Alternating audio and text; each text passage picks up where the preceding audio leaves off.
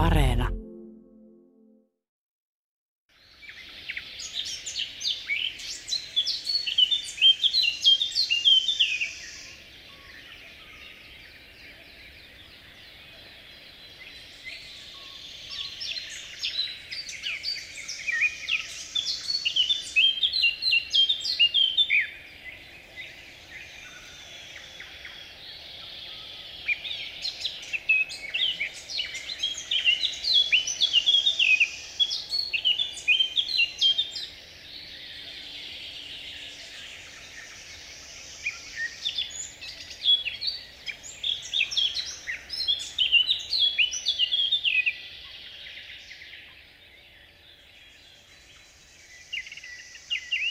Ja tästä se taas lähtee. Vuorossa kesäkuun luontoilta. Oikein hyvää iltaa Radio Suomen kuuntelijoille. Ja näillä asioilla mennään aina kello 20 asti. Täällä studiossa juontohommissa Asko Hautaaho ja asiantuntijoina Heidi Kinnunen, Jaakko Kulberi, Ari Saura ja Henry Väre. Tässä on mustapää Kerttu meidän taustalla – ja sehän on just tällä hetkellä äänessä. Ari, sä oot ainakin kuullut tämän. Joo, kyllä mä oon ilokseni voinut havaita, että lähes missä tahansa on nyt liikkunut Suomen luonnossa tänä keväänä, niin mustapää kerttuja kuuluu lähes joka paikassa. Et sehän on tuolta 50-luvulta lähtien levittäytynyt aika tehokkaasti ja laajentanut levinnäisyysaluetta. Lähinnä tuolla länsirannikolla sitä tavataan jo tuolla Oulun seudulla asti ja idässäkin varmaan tuolla Pohjois-Karjalan seudulla – se jo livertelee ja taitaa pari lukua olla hiipiä jo siellä yli 80 000 li, lintuparin tienoilla. Että se on kyllä mun mielestä yksi kauneimpia laulun säkeitä tällä mustapääkertulla ja sehän pystyy myöskin matkimaan ja vähän tota, modifioimaan sitä ääntä. Et joskus täytyy vähän kuunnella tarkkaan, että onko se lehtokerttu vai luhtakerttu. Niin, siihen se voi sekoittaa. Joo, kyllä siinä on, mutta tota, Kyllä silloin nuo kauniit huiluääneet tuolta, tuolta, mitä äskenkin kuultiin, niin se on kyllä, se opii aika helposti tuntemaan kyllä. Ja itse lintukin on tosi kaunis, koiras semmoinen hyvin mustapäinen, niin kuin nimikin kertoo, ja naaraalla vähän semmoinen ruskeampi se päänsävy. Tosin aika vaikea usein nähdä sitä laulavaa lintua, että ne on aika semmoisia piilottelevia ja liikkuvat ja vaihtavat sitä laulupaikkaa. Mutta jos on tarkkaavaa, niin varmasti pääsee näkemäänkin. Kerrotaan heti, tämä meidän luontoilta on tänään jälleen kerran Yle Areenassa kuvallisena versiona. Ja siellä kohdasta suorat löytyy sitten yhteys tänne studioon ja sieltä näkee sitten meidän kaikki kuvat, mitä me käsitellään. Markku Sipi hoitaa tuota hommaa tuolla.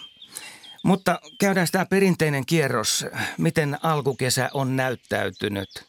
Henry Väre, sun seutukunnalla? No kyllä tuolla meillä päin, kun se alkoi, niin sittenhän se alkoi edetä oikein mukavasti. Kylmät yötkin tuossa ovat jo poistuneet, niin kyllähän kasvikunta on nyt ollut kaksi viikkoa, mitä kauneimmillaan, niin oli kolmekin. Kukat kukkii, tuomet on kukkinut jo kielojen kukinta alkaa olla ohitse. Metsätähti on tullut kukkaan, että koko aika tapahtuu jotakin. Tietysti eri aikaan Suomessa nämä sama asiat, samat asiat, mutta mutta sanoisin, että on ollut hyvä kevät ja on tullut vettäkin välillä. Saisi tulla taaskin. Heidi. No ehkä niin kuin ilahduttavana sanottako, että niin kuin sanoitkin, että yöt on lämmenneet ja sitten yöllinen elämä on jotenkin lähtenyt liikkeelle, että lepakoita näkee suhteellisen helposti, jos sää on mitenkään järkevä, ettei tunnu ihan taivaan täydeltä vettä. Ja siinä mielessä, tota, ja illat ei ole vielä niin älyttömän venyneet sinne puolen yön tienolle, että, että helpommin jaksaa valvoa siihen, että näkee ne lepakot ilman, että erityisesti tarvitsee pennata. Et nyt sitten tietysti, no ehkä tässä juhannuksen jälkeen, niin sitten viikot alkaa olla semmoisia, että täytyy yrittää pinnistellä, että jaksaa odottaa lepakoiden lentoon lähtöä. Jaska. No tässä on lähinnä retkeilyöörössä tänä keväänä eikä paljon muualla, mutta... Kovia mutta, havaintoja olet tehnyt siellä. Joo, itse asiassa kolme uutta eläinlajia tuli viime käynnillä ööröstä havaittua. Yksi tosin oli jo kuolleena, kuolleena löytynyt talvella, mutta määritin koivuhiiren, joka oli päättänyt päivänsä sisätiloissa ja vielä nuori yksilö ollut. Todella makea pitkä häntä. Melkein ei paljon puuttunut, että olisi ollut kaksi kertaa itseään pidempi. Niin kuin. Ja sitten tosiaan Heli Vainio sai ehkä semmoisen päräyttävimmän kovan kuoriaisen, mitä nyt voi saada lyhyt siipisistä. Ja minäkin pääsin sen lillumista pyydyksessä katsomaan. Se oli tämmöiseen lehmän kakkapyydykseen mennyt, mennyt tota Pohjois-Euroopan suurin. Ja oikeastaan mä en ole ihan varma, se saattaa hyvin olla koko Euroopan suurin lyhyt siipislaji, semmoinen kolme senttinen. Mutta sillä ei ole suomenkielistä nimeä. No itse asiassa sillä on kyllä ollut käytetty, käytetty suomenkielistä nimeä, oliko se nyt loimu vai leimu, lyhyt siipi, semmoinen pirun karvane, karvane tosiaan noin kolme senttinen leukaväliltään melkein sentin, sentin tota avattuna niin purukalusta. Se tosiaan niin kuin metsästää lantapaakuista muita pikkuhyönteisiä ja, ja itse asiassa aika, aika usein lantiaisia. Ja, ja siitä tiedetään, että se ensiksi kun se saa lantiaisen kiinni, niin se katkoo sen jalat ja sen jälkeen se dekapitoi sen pään. Eli tämmöisiä hupaisia yksityiskohtia voi löytyä kirjallisuudesta sitten. Et melkoinen teurastaja. Oliko sulla vielä se lisää tähän No sitten oli yksi semmoinen surkea tavallinen pussi, pussikaslaji, jonka oli mennyt valopyydykseen, eli siis pieni perhonen. Se nyt ei ole mikään ihmeellinen juttu sinänsä, mutta toi oli semmoinen dream, dream animal, mitä me oltiin haaveltu tuon Helin kanssa, että jos semmoinen tuli Sööröstä, niin se olisi päräyttävää. Nyt siinä on sattumalta tulossa monikin kovakuoria senioriharrastaja tutkimaan lajin. Ja Arilta vielä, vielä lyhyesti. Sähän jo kerroitkin musta pääkertosta, mutta mitäs muuten? No jos nyt tästä kalamaailmasta lyhyesti, niin tota, keväthän lähti vähän ihkeästi liikkeelle. Että oli aika ja viileät vedet alkuun, mutta nyt ne on tietenkin lämmennyt. Mutta se, mikä on ollut silmälle pistävää, niin tänä vuonna runsaan edellistalven tai viime talven lumipeitteen takia, niin useat, useat vesistöt on ollut hyvin korkealla, että vedet on ollut järvissä korkealla ja myöskin sitten rannikkojoissa on ollut aika kovia virtaimia. Sen lisäksi tässä on ollut aika kovia saateitakin keväällä, että virtaamat on kovat. Se tietysti hyödyntää kaikkia semmoisia lajeja, jotka nousee – keväällä kutemaan virtaaviin vesiin, niin vettä on kyllä ollut mukavasti. Ja nyt se alkaa olla aika lämmintäkin. Ensimmäisiä kevätkutusten kalojen poikasiakin on jo nähty uiskentelemassa. Että sitten aika näyttää, että minkälainen kesä tulee ja minkälaisia vuosiluokkia sitä syntyy näistä kevätkutusten kalojen poikasista. Se ensimmäinen kesähän on ratkaiseva näillä, näillä eliöillä sitten, että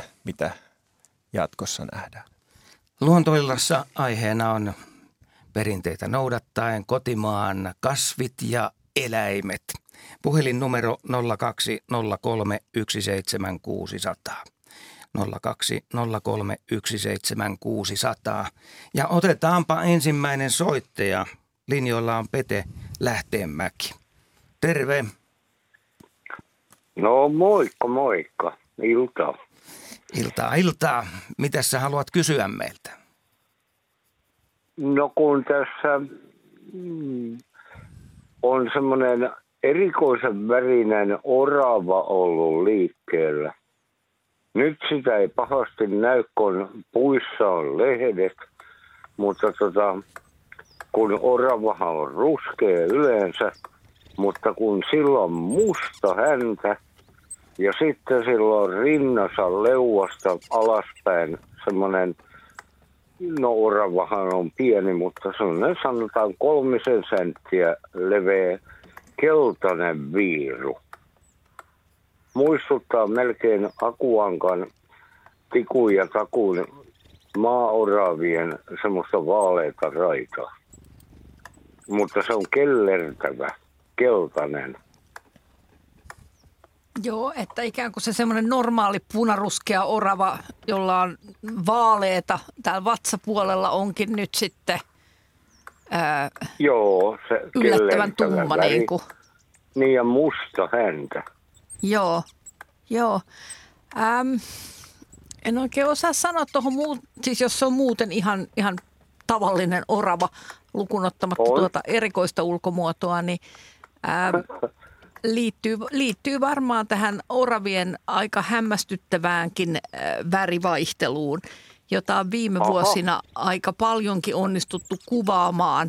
Ja en oikein tiedä, että onko kyse siitä, että ihmisillä on nykyään kännykkäkamerat ja kaikesta saa räppästyä kuvan, vai onko kyse siitä, että nämä erikoiset värimuodot on runsastuneet. Et siihen on aika vaikea päästä kiinni. Mä tiedän, että museoaineistossa ei ole erityisemmin tämmöisiä, sieltä löytyy ihan mustia ja sieltä löytyy ihan valkoisia tämmöisiä albinoyksilöitä, mutta ei Oo. löydy tämmöisiä oikein näitä kirjavia yksilöitä, jolla sattuu olemaan sitten tämmöistä ö, oikeasti poikkeavaa. Koska noita Niin. tällä tavalla poikkeavia on tavattu nyt lähivuosina on jopa tämmöisiä lehmänläikyllisiä, että on niinku Oi. mustaa ja valkosta. Sitten on ollut semmoista normaalia punaruskeita ja valkosta erilaisilla läikyillä ja kombinaatioilla. Ja tota, Joo. se Mm. panee miettimään tietysti, että onko ihmiset ruokkinut näitä erikoisia oravia niin ahkerasti, että tämmöinen Öö, että ne eläimet ikään kuin selviäisi paremmin ja tuottaisi paremmin jälkeläisiä ja sitä myöten runsastuisi. Vai onko jotain muuta meneillään? Mutta tota, mm. Joo, ette ole ihan yksin tämän havainnon kanssa, että näitä poikkeavia värimuotoja on. Ja tiedetään, että nämä poikkeavat värimuodot on myös ö, hyvin perinnöllisiä. Ja sikäli on mahdollista sitten, että jos tämä teidän orava pääsee lisääntymään, niin niitä voi näkyä sitten tulevinakin vuosina. Joo. No, sitten kun mä näen semmoisen valkoisen oravan, niin sit, niin sit mä voin, tai en ihmettele enää mitään. niin mä luulen, että moni on hierassut silmiään, kun näitä poikkeavia värimuotoja on tullut. Ja, ja jossain määrin niiden, äh, ihmiset on lähettänyt niiden kuvia iltapäivälehtiin ja vaikka minne. Ja siten ne on tullut aika kuuluisiksi. Asia kunnossa, orava asia nimittäin. Onko tämä nyt sellainen tilanne, että yhä enemmän siis nähdään näitä kummallisuuksia No. värimuodoissa? Ainakin niitä uutisoidaan enemmän ja, ja sitten niin kuin sanoinkin, että tässä on vaikea nyt ymmärtää sit sitä, että onko näitä aina ollut.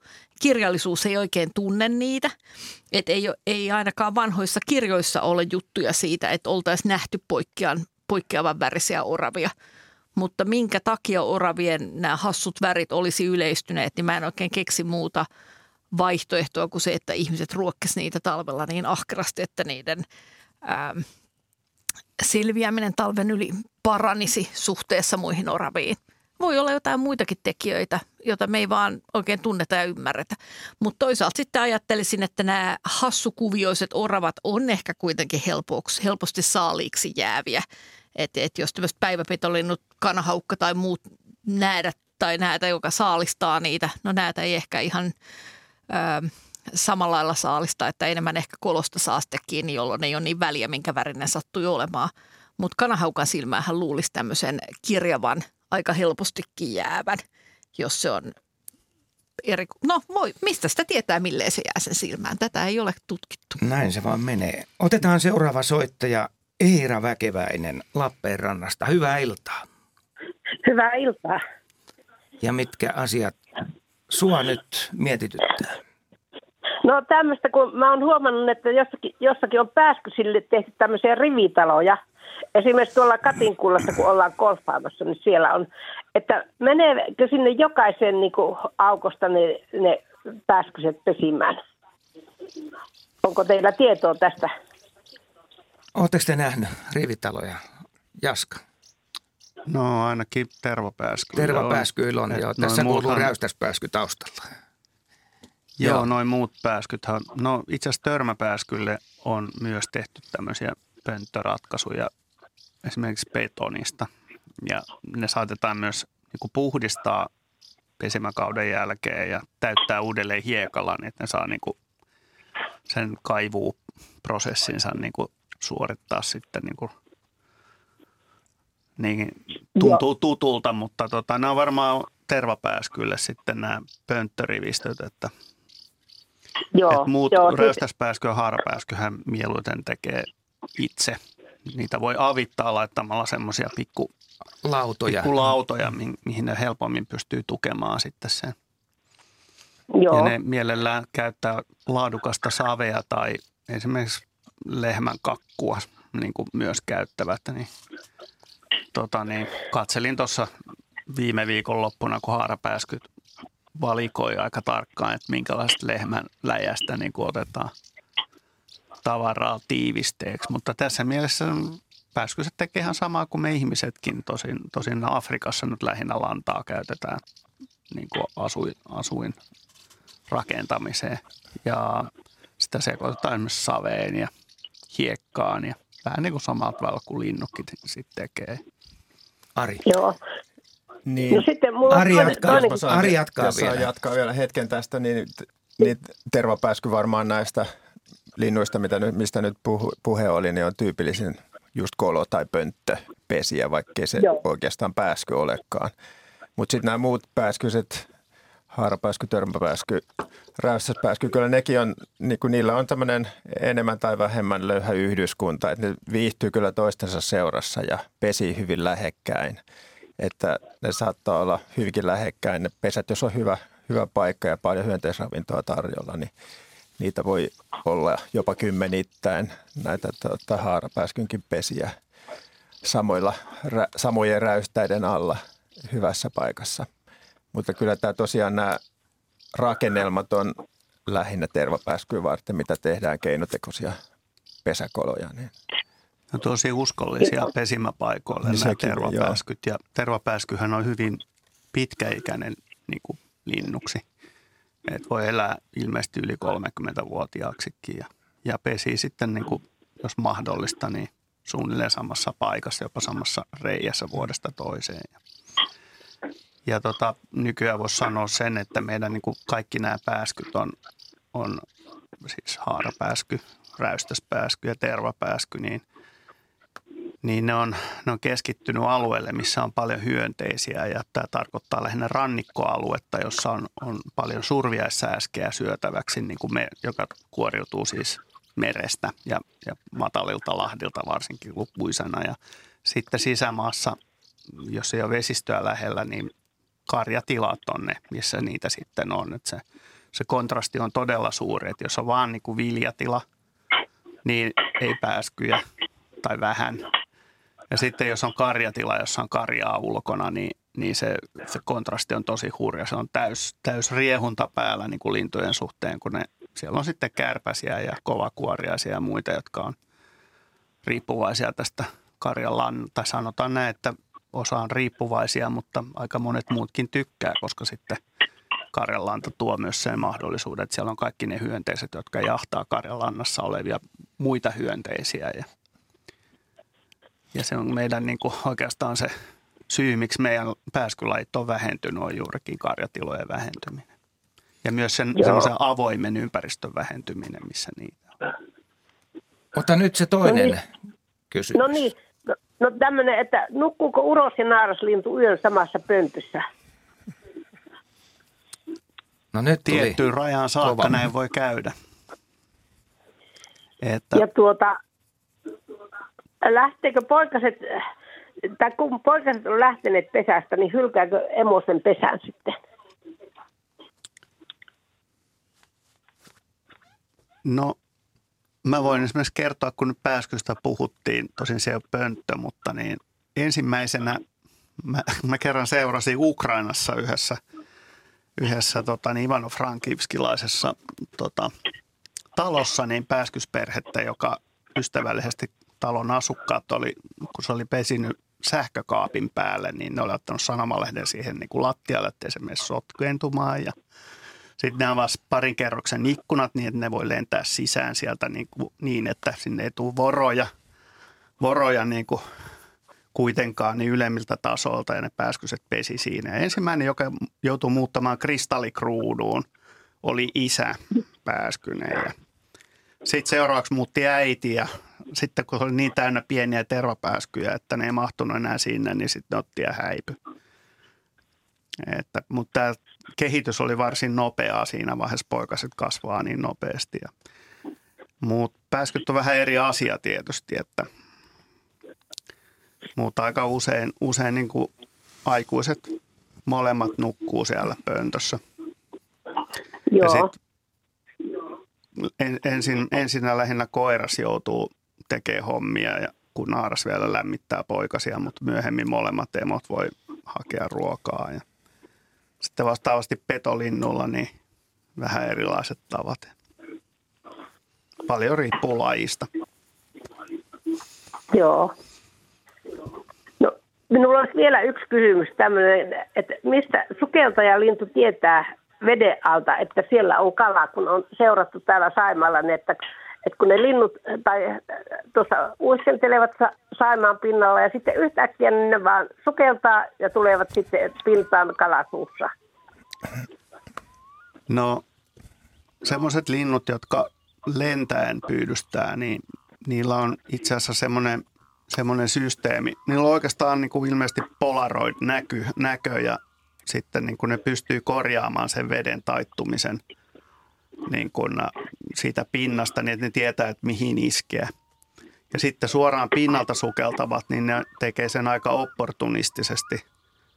Et ne on paikalla, jos sen tietää, että okei, tässä on kalaa, tai sitten ne ui pois siitä. Luultavasti ne myös kuulee ääniä, jos ne menee veden alle, niin ne kuulee, missä on kaloja. Se olisi kummallista, jos näin ei olisi. Ja sitten tota, niiden näkö on myös erilainen ja siis silmä on sillä erilainen, että näkee oikeasti hyvin siellä veden alla verrattuna esimerkiksi meihin. Jos sä laitat uimalasit päälle, niin sekin, sen, sen jälkeen pystyt itsekin näkemään paremmin, paremmin veden alla ja, ja tota, noi ui vähän nopeammin kuin ihminen, noi, noi useimmat kalastavat, sukeltavat linnut, varsinkin kuikat. Jonka ääni on tässä taustalla.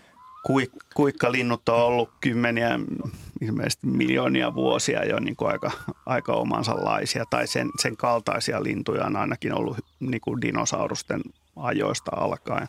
Ja Saimaan vedessä on hyvä näkösyvyys sitten Tai vielä. oli ainakin, joo, mutta tuolla Öörössä on tällä hetkellä jotain 17-16 metriä veden alla näkösyvyys. Että siinä saa silakat mennä lujaa, jos ne aikoo päästä pakoon. Joo, ja kyllähän nämä, tota, nämä kalaa syövät linnut, uikut, kuikat, koskelot, niin eihän ne toki joka sukelluksella kalaa saa, vaan niillä on semmoisia niin etsintäsukelluksia. Ja sitten kun ne löytää hyvän kalaparven, ne osaa pysytellä sen läheisyydessä ja yläpuolella – ja varmaan tämä kuuloaisti, siis näähän esimerkiksi koskelot saattaa välillä työntää, ne ikään kuin katsoo veden alle, mutta ne varmasti myös kuuntelee, että ne skannaa, että missä se parvi kulkee ja seurailevat sitä. Että kyllä niillä on monennäköisiä konsteja sitten kalojen kiinni saamiseksi. Ja uintinopeus vedessä on todella huikea esimerkiksi kuikalla, että sinne ei oikeastaan mikään kala pääse karkuun. Joo, siis mäkin olen nähnyt kuikan sukeltavan, tai se nousi pintaan ihan mun nenän edessä meidän laiturin kärjessä ja se alle minuutissa sukelsi niin kuin yli 200, 300 metrin päähän siitä niin kuin paniikissa. Et siinä, sellaisia niin kuin uimanopeuksia ei niin kuin löydy, löydy tota ihmiseltä, että mitä vauhtia ne pääsee. Sinne. Joo, ja kuinkahan käyttää myös siipiään siellä Joo. uidessa. Lentää ikään kuin evinä, vedessä. niin lentää siellä, ei mm. pelkästään räpylöitä tai Kyllä. jalkoja. Mutta kiitos Eira hyvistä kysymyksistä. No kiitokset hyvistä vastauksista. Kiitti. Moi. Kiitos. Hei. Otetaan kaksi kuvallista kysymystä ihan peräkanaa tähän näin. Ja tämän ensimmäisen kuvan on meille lähettänyt Minna Virtanen ja teksti kuuluu seuraavasti. Kysyisin käärmeen loppupäässä olevasta vyöstä. Onko se nahan luomisesta jäänyt jälki tai vaurio ulkopuolelta, siis vioittunutta kudosta? Vyön takana on vielä kaksi täplääkin. Kuva on vähän huono, mutta paras niistä, jossa jälki näkyy. Ja tämä kyy on kuvattu Jurmon saarella. Joo, siinä on komea kyy kyllä. Ihan musta kyy siinä näkee tuosta kulmikkaasta päämuodosta ja aika rotevasta ruumirakenteesta ja lyhyestä pyrstöstä. Että kysymys on kyystä tosiaan. Tämä, tota, tämä vanne täällä pyrstön tai takaosan varressa, niin se voi olla vanhaa nahkaa kyllä ja että siitä on jäänyt nahanluonnissa tuommoinen rengas. Mutta mä luulen, että siinä on kuitenkin joku vanha ulkoinen vamma ollut, sillä se on voinut nuoruudessaan olla esimerkiksi harmaa haikaran nokassa tai kettu on sitä yrittänyt purrata tai vastaavaa, että se on näkyy tuommoisena vähän ohuempana se, että siinä on joku kudos vaurio siinä ihossa suomupeitteessä ja sen takia se nahan luontikin saattaa olla vähän epätäydellistä siitä kohtaa, että se jää niin kuin tavallaan jumiin se vanha nahka ja jättää tuommoisen renkaan siihen. Mutta se varsinainen vanha nahka, niin se ei pelkästään aiheuta tuommoista kuroumaa tai tuommoista puristusta. Varmasti se on hyvin ohut ja haura sitten siinä vaiheessa, kun se käärme luo sen nahkansa ja se alkaa irrota. Että uskoisin, että tässä on kuitenkin – kysymys siitä, että siinä on joku vaurio, johon sitten nahaluon yhteydessä nahkaa jää jonkin verran kiinni. Mutta siellä näkyy ihan selvä jää. Joo, se näkyy kyllä hyvin. hyvin. Ja tästä kulmasta kuvattuna, niin se näkyy myös, että se on hiukan kuroutunut siitä kohtaa se. Eli käärme hiukan ohuempi sen renkaan kohdalta kuin tuolta etu- ja takapuolelta. Mutta toi häntä kapenee nopeasti ja siitä tunnistat, että siinä on kyseessä. Joo. Se, Sitten kyykäärme ja tässä ei näy niitä keltaisia laikkuja niskas ollenkaan. Tai no sekin, sekin on, mutta ei ranta, mustalla rantakäärmeelläkään niitä var, no, se on totta. Mutta toi pää on tämmöinen kulmikas, kor, korkea, no silmäkulmat on aika terävät ja tuommoiset jyrkät, että siitäkin voi päätellä, että kyseessä on kyy. No sitten toinen käärmekuva, ja tämä on kyllä erittäin harvinainen. Mä en koskaan itse tällaista edes nähnytkään. Mutta kyseessä on siis Kyiden lemmen hetki. Ja tämän on kuvannut Dan Helin Helsingistä. Ja hän vielä kiittää hyvästä ja mielenkiintoisesta radio-ohjelmasta. Mukavaa kesän jatkoa luonteellaan tiimille. Kiitoksia samoin. Mutta kuva on hätkähdyttävä. Ja todella, todella hieno kuva terveisiä vaan Danille, kun hän mulle tätä esitteli, tätä kuvaa, niin sanoin, että, että tuota kannattaa lähettää luontoillan sivuille Onko muidenkin kanssa. koskaan tällaista? En ole itse koskaan nähnyt tämmöistä kuvaa kyyn parittelusta, että tässä on, sehän on aika pitkällinen prosessi se varsinainen kosiomeno, että siinähän se naaras silloin kun se on valmis paritteluun, niin se erittää feromoneja ja, ja tota, siitä jää semmoinen feromonijana – maastoon. Ja sitten nämä koiraskyyt kielensä avulla saa niitä haju, feromonihajumolekyyleja sitten aistittua ja lähtevät seurailemaan sitä naarasta. Ja siinä saattaa olla useampiakin koiraita sitten sen naaraan kimpussa. Ja se on semmoista kietoutumista. Koiraat voi kietoutua toisin ja yrittää toisiaan painaa alas ikään kuin taistelee sitä naarasta. Se näyttää semmoiselta vähän niin kuin painilta se koiraiden kisailu. Ne ei koskaan pure toisiaan, ne ei käytä sitä myrkkyä toisiinsa. Se on ainoastaan saalistusta ja puolustusta varten. Mutta että vahvin niistä koirista, koiraista sitten pääsee parittelemaan sen naaraan kanssa. Ja tässä se on nyt jo aika pitkällä se parittelu. Tässä ei olla enää kietoutuneita toistensa ympäri, vaan tämä on varmaan aika siinä parittelun loppuvaiheessa. Ja tässä näkyy tämä koiraan hemipenikseksi sanottu siitin, joka itse asiassa on kaksi haarainen. Että siinä on tota, se on ikään kuin semmoinen puun oksa, jonka molemmissa haaroissa on vielä semmoisia väkäsiä. Että se on aika erikoinen, erikoisen näköinen elin kyllä. Ja tässä se on nyt onnistunut tämän sitten ikuistamaan tämän, tämän varsinaisen paritteluhetken. Ja tästäkin näkee hyvin, että tämä ruskea naaras. Naaraat on usein ruskeasävytteisin, sillä on tämmöinen vähän jykevämpi ja lyhyempi tämä pyrstönvarsi, joka alkaa tuolta peräaukosta. Ja sitten koiras on taas tämmöinen vähän pitkä ja luihupyrstöisempi. Ja ne on usein sitten tummia tai harmaita väritykseltään. Mutta että erinomainen kuva kyllä, enkä ole tosiaan koskaan tämmöistä aikaisemmin nähnyt. Kuuntelette kesäkuun luontoiltaa. Ja tämä menee muuten sitten Yle Areenassa myös kuvallisena versiona. Jos haluatte nämä kaikki kuvat nähdä, niin Ylen, Yle Areenasta kohdasta suorat. Sieltä löytyy tämä homma sitten. Puhelinnumero studio on 0203 17600 ja sähköposti on luonto.ilta at yle.fi. Ja tässä muuten käy nyt sillä tavalla, että me varmaan otetaan vielä tämä kolmas kuvallinen kysymys, joka liittyy törmäpääskyihin. Ja mä pystyn täällä studiossakin tämän kuvan sillä tavalla, että me nähdään – hupaisa sattuma, kun tuossa pääskystä puhuttiin. Niin, mä, en mä ajattelin, että mä en viivytä yhtään, en viivytä yhtään, koska tota noin, me voidaan jatkaa vähän aiheesta. Eli Harri Huttunen on tässä näin lähettäjänä. Tervehdysasiantuntijoille epäilen kovasti törmäpääskyjen riskienhallintataitoja. Ensimmäinen kesäkuuta olivat hiekkakuopalla pesineet kivituhka kasaan, jonka ympärillä pyörii useita isoja maansiirtokoneita. Ja täytyy toivoa, että tämä tuote ei mene lähiaikoina kaupaksi?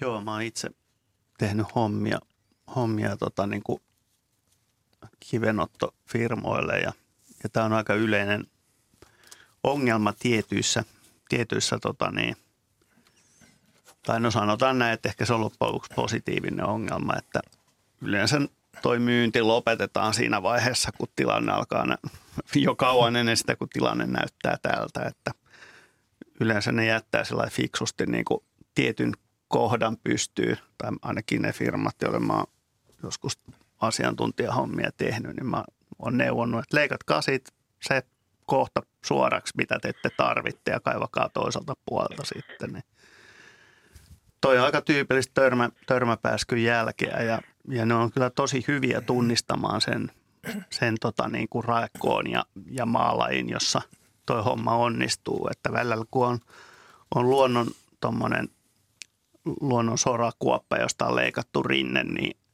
jos siinä on usea, useita eri kiiven tällaista niin kuin raekokoa ja selvästi niin kuin vähän sanotaan nyt maalajia kasautuneena, niin ne saattaa olla ihan sellainen kapeena rivistönä siinä aivan oikeassa ja parhaassa, parhaassa kohdassa ja eikä ollenkaan muualla, missä olisi se romahdusvaara suuri.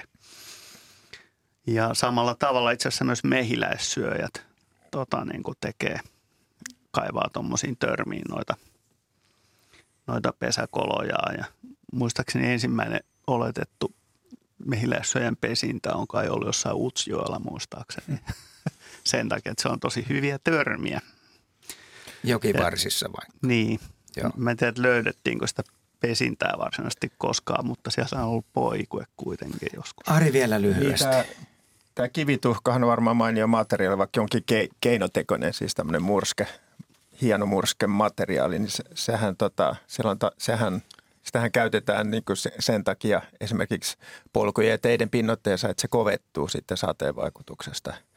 Niin tota, se sopii varmasti mainiosti just tälle törmäpääskylle, että tätä voisi ihan ajatella niin kuin tämmöisenä niin kuin pesän, pesätilannetta helpottavana tekijänä tämmöisiä kivituhkakerrostumia, että tästä näkee, että ne, ne tietää sen, että se hiukan kovettuu eikä sorru välttämättä. Että jos ei sitä lähdetä koneilla kaivamaan, niin aivan mainio pesäpaikka tämmöiselle yhdyskunnalle. Ja onhan Joo. tässä hyvä huomata se, että, että kaikki meillä pesivät lintulajithan on lisääntymisaikaan rauhoitettuja, että siinä mielessä kiva kuulla, että, mm. että ne rakennusfirmat, jotka tällaisia tuotteita käsittelee, niin ovat sen ymmärtäneet, että tuskinpa saisi lupaa siihen sen pesän jyräämiseen, jos sitä voi hetken aikaa odottaa ja Joo, käyttää myöhemmin. Luulisin, että isommat firmat, kun ne mainostaa itseään, niin tuskin haluaa sellaista negatiivista julkisuutta, että pistettiinpä muuta törmäpääskyjä parisataa niin kuin kylmäksi tuossa. No se olisi Sen saa aika paljon niin kuin mainostaa, että se pääsee siitä maineesta eroon. Mutta hei, ei. niin. niin miss, tiedätkö Jaska, että käyttääkö ne näitä vanhoja pesäkoloja vai tekeekö ne joka vuosi uuden, nämä törmäpääskyt? Mä luulen, että ne mieluiten tekee uudet. Mut kuitenkin mutta ne, on samoilla, ne pesintäpaikat on kuitenkin samoja vuodesta toiseen. Luulisin, että osittain käytetään vanhojakin koloja. Voi olla joo, että, että näin, näin käy. Ota nyt, koska, hei. koska ne myös te, niin kuin kestopesiin kyllä myös menee, jos ne täyttää hiekalla. Otetaan seuraava soittaja luontoiltaan. Ken siellä? Kuka soittaa? Hiljaista on linjalla. Onko puhelimessa Matti Lehtinen? Kyllä on. Terve. Mitä haluat Joo, kysyä? Te, No, mä, mä selitän tämän asian ensin. kysymyksessä on kunta, ää, tota, ää, jo, joka on Mahnalan kylä, kylä Hämeenkyrössä. Ja tota, siellä on tota, rantatila, Hannila-niminen rantatila. Ja tota, kun tota, kahlaa sitä rantaa niin pitkälle, että siinä siellä on vettä noin metri 80 senttiä, niin sitten siellä on, siitä alkaa erittäin taaja simpukka, eli sellaisia simpukoita, joita sanotaan näkikengäksi, niin niitä on siellä erittäin taaja populaatio. Ja sitten joku elukka, jota mä en ole nähnyt koskaan, mutta joka tapauksessa se hakee niitä, se elukka hakee niitä sieltä järvestä niitä simpukoita. Ja sitten siellä on murha, iso murhaispesä, joka on noin metrin läpimitaltaan, niin se vie niitä, niitä näkikenkiä sinne murhaispesään niin, että saa itse syödä sitten, ja ne on erittäin puhtaaksi syöty, sitten ne näkikengät. Ja niitä, niitä on sinne muodostunut semmoinen arviolta 3-4 senttiä vahva kerros sinne muurahaispesän katoksi. Ja tämä on ongelma, että mikä elukka, mikä elukka on tämmöinen. Ari. Niin, no, mä, jos mä aloitan, Heidi varmaan jatkaa ja Jaskallakin on varmaan jotain sanomista asiaa, mutta joka tapauksessa niin nämä on luultavasti tota, isojärvisimpukoita, järvisimpukoita. Niitä on pari, tai kolmekin eri lajia, mutta että riippuu vähän mikä kokoisia ne on, mutta jos ne on tuommoisia reilun kokoisia, niin varmasti siinä on tämmöinen iso järvisimpukka nimeltään ne se. On se. Ne on semmoisia.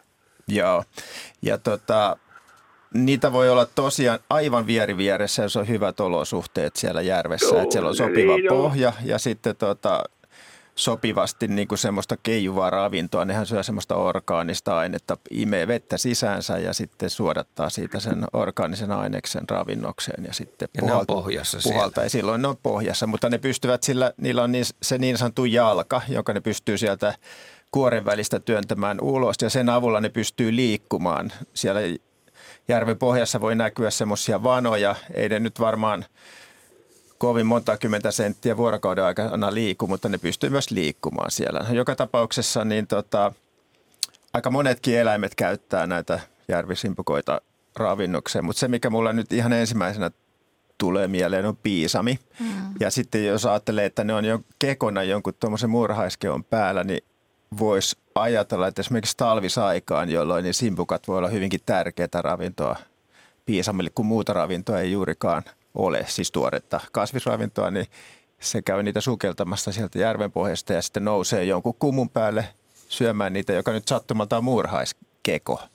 Ja siitä kertymä Joo, johtuu. ja ne on tyypillisiä ne piisamin simpukan syöntikuorikeot. Ne on tämmöisiä ke- kekomaisia rakenteita. Se syö aina ne samassa paikassa, että hakee ne simpukat ja t- tulee samaan paikkaan syömään ja sen takia niitä kuoria kertyy. Ja ne se syö niin sillä tavalla, että se puree sen simpukan niin kuin tavallaan sieltä saara, saranapuolelta auki, niin että se saa sen auki. Ja siinä ei välttämättä näy siinä kuoressa silloin muita tämmöisiä puremajälkiä, tai se voi, ne voi näyttää hyvin ehyiltä ne simpukan kuoret. Että se, kun jyrsiä on, niin pystyy aika näppärästi niillä jyrsin hampailla katkaisemaan sen sarana lihaksen ja sitten avaamaan sen simpukan ja syömään sen sisällön sieltä ihan putipuhtaaksi.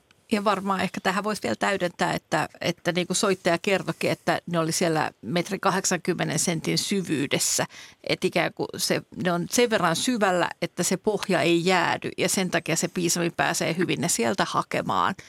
Ja, ja se ilmeisesti tämä on sitten semmoinen sopiva piisamijärvi, jossa on rehevää kasvillisuutta ja löytyy myös kesällä ravintoa ja, ja sitten on tämmöinen talvinen syönnöspaikka. Joo, toki muitakin tota, saalista, esimerkiksi saukko. Saukko olisi mahdollinen, mutta ei noin siisti Ja sa, saukko yleensä puree sen sitten rikki sen. Mm. Et si, silloin siinä näkyy niinku tämmöisiä kuoren murusia, että se pureksi. Samaten saukko syö mie- mielellään raapuja, niin kyllä se ne murskaa hampailla, sillä on aika kova purukalusto, että sillä ei ole semmoista kykyä niin kuin avata sitä saranaa niin kuin piisamilla. Ja Saukolle ehkä on tyypillisempää tulla johonkin kiven päälle vaan, tuskinpa muurahaiske on päälle kuitenkaan. Niin, kyllä. Et se, ja Saukko se, tota, noin, niin ruokailee hyvin siinä veden läheisyydessä talvella, usein juuri siinä mm. avannon äärellä, mistä se, mm. mistä se nousee ylös sieltä vedestä.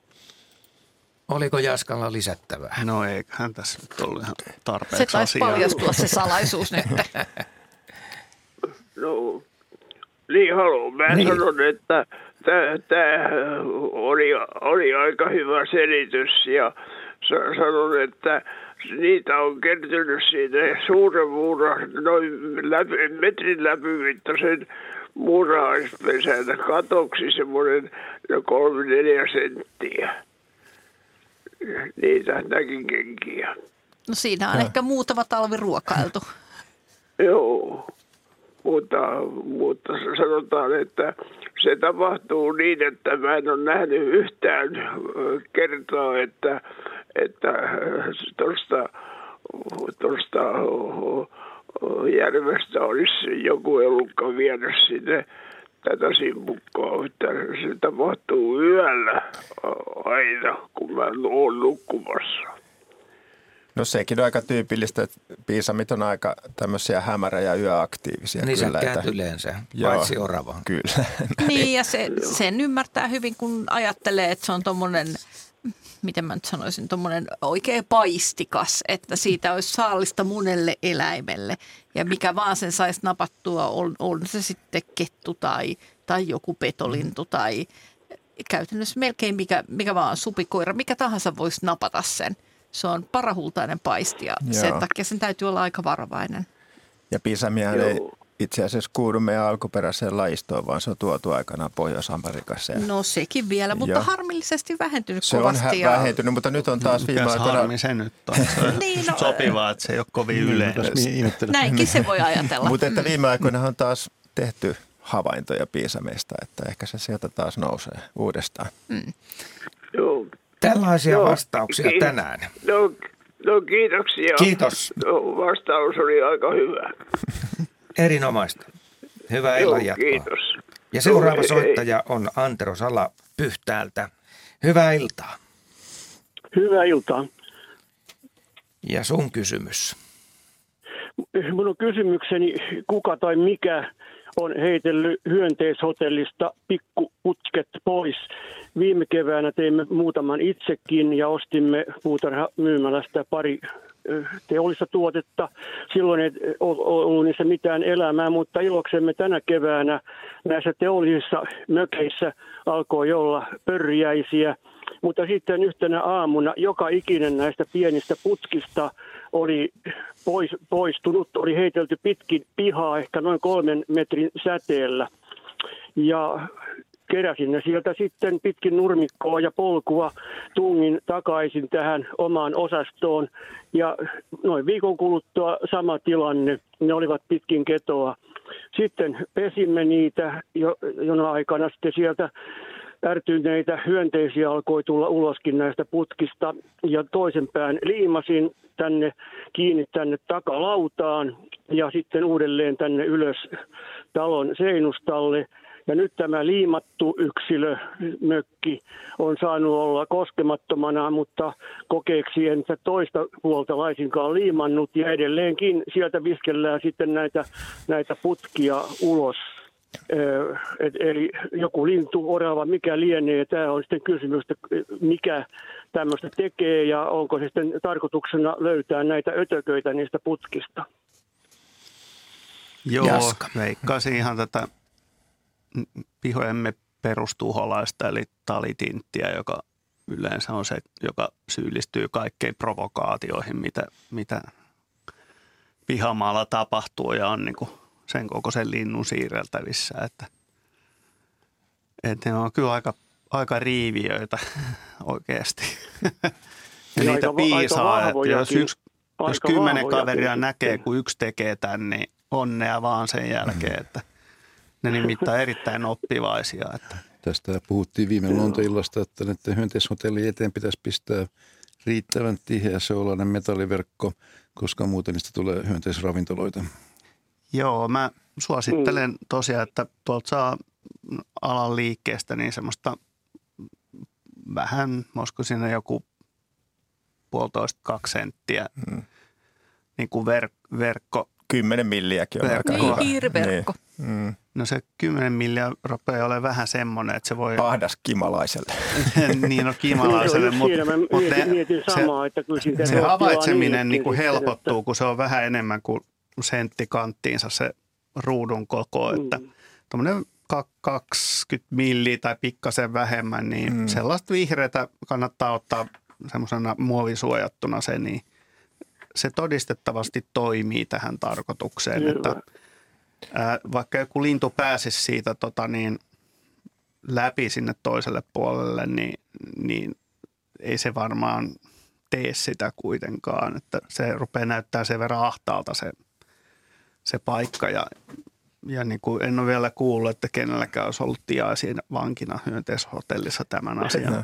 Mulla oli, it- itse asiassa mulla oli ihan samanlainen havainto. Tein kesämökille tuonne uuteen kaupunkiin suuren vaivan. Nää näytin Henryllekin viimeksi sitä omatekosta mm. hyönteishotellia, jossa oli lähes 2000 tämmöistä putkilon pätkää aseteltuna tiiviisti puukehikkoon. Ja nyt sitten ensimmäisen kerran, kun menin sitten katsomaan, että mitä siellä on tapahtunut, niin siellä oli heitelty niistä aika iso osa pitkin pihaa. Ja kyllä mä luulen, että siinä meidänkin pihapiirissä talitiaiset oli tehnyt tämän tuhotien työ. Mietin silloin hotellia tehdessäni, että pitäisikö tämä nyt saman tien päällystää sillä verkolla, mitä tuossa Jaskakin mainosti, mutta sitten jätin kuitenkin tekemättä, mutta olisi kannattanut, että nyt uudestaan No, mutta sitten ensi saa- kerralla ensi sitten. kerralla sitten. Semmoisen mä vielä sanoisin tuosta, että, että tota, semmoinen hyvä niin kuin keino, kun tekee tommosia, niin ottaa vähän ylimääräisiä kuminauhoja tai, tai sitten vähän jesaria pistää siivuuksi. Pistää niitä tiiviisiin nippuihin, niitä järviruokorsia esimerkiksi. Ja sitten ne on niin paljon suurempia, että, että se on jo haastavampaa kiskoa niitä. Että laittaa ne aika tiiviisti tuommoisena nippuina. Ne on helpompi käsitellä. Joo, siis ilmastointiteippiä, Niin. sitähän tarkoitat. Joo. Niin. Joo, jesaria. Joo. Niin. Tai sitten ihan tuo kuminauhasta tekee semmoisia nippuja. Et mä olin te, kanssa osan laittanut kuminauhoilla nippuja ja ne oli pysynyt siellä kasassa, mutta nämä yksittäiset Onhan se- putkilot oli nypitty irti. Jesari on humaanimpaa kuin rautanaulat. nyt olen, olen liima, liimannut sen toisen, niin se li, liimaus ilmeisesti kyllä estää näiden, näiden tuota, tie- tiaisten tuhotyöt, mutta onko sitä liimasta sitten mitään kemiallista haittaa näille ötököille? Tämä oli itse asiassa se, mitä mä olin sanomassa seuraavaksi. Eli ei Ja liimaa. lyhyesti. Joo, ei Joo. liimaa, koska osa lajeista on semmoisia, että ne haluaa mennä sinne toiselle puolelle niitä ruokoja. Ja jatketaan luontoiltaa. Otetaan aika hauska sähköposti täältä. Tervehdys, voiko suunnistusurheilijat tehdä havaintoja luonnosta? Tekevätkö? Suunnistajat Suomessa ja eri maissa näkevät luonnossa monia asioita. Osataanko sitä hyödyntää? Tällaista kyselee meiltä Eino ja nythän on tota Jukalan viestikin tulossa, niin tämähän on mitä erinomaisin kysymys. Mitä luulet, onko suunnistajalla aikaa katsella ympärilleen?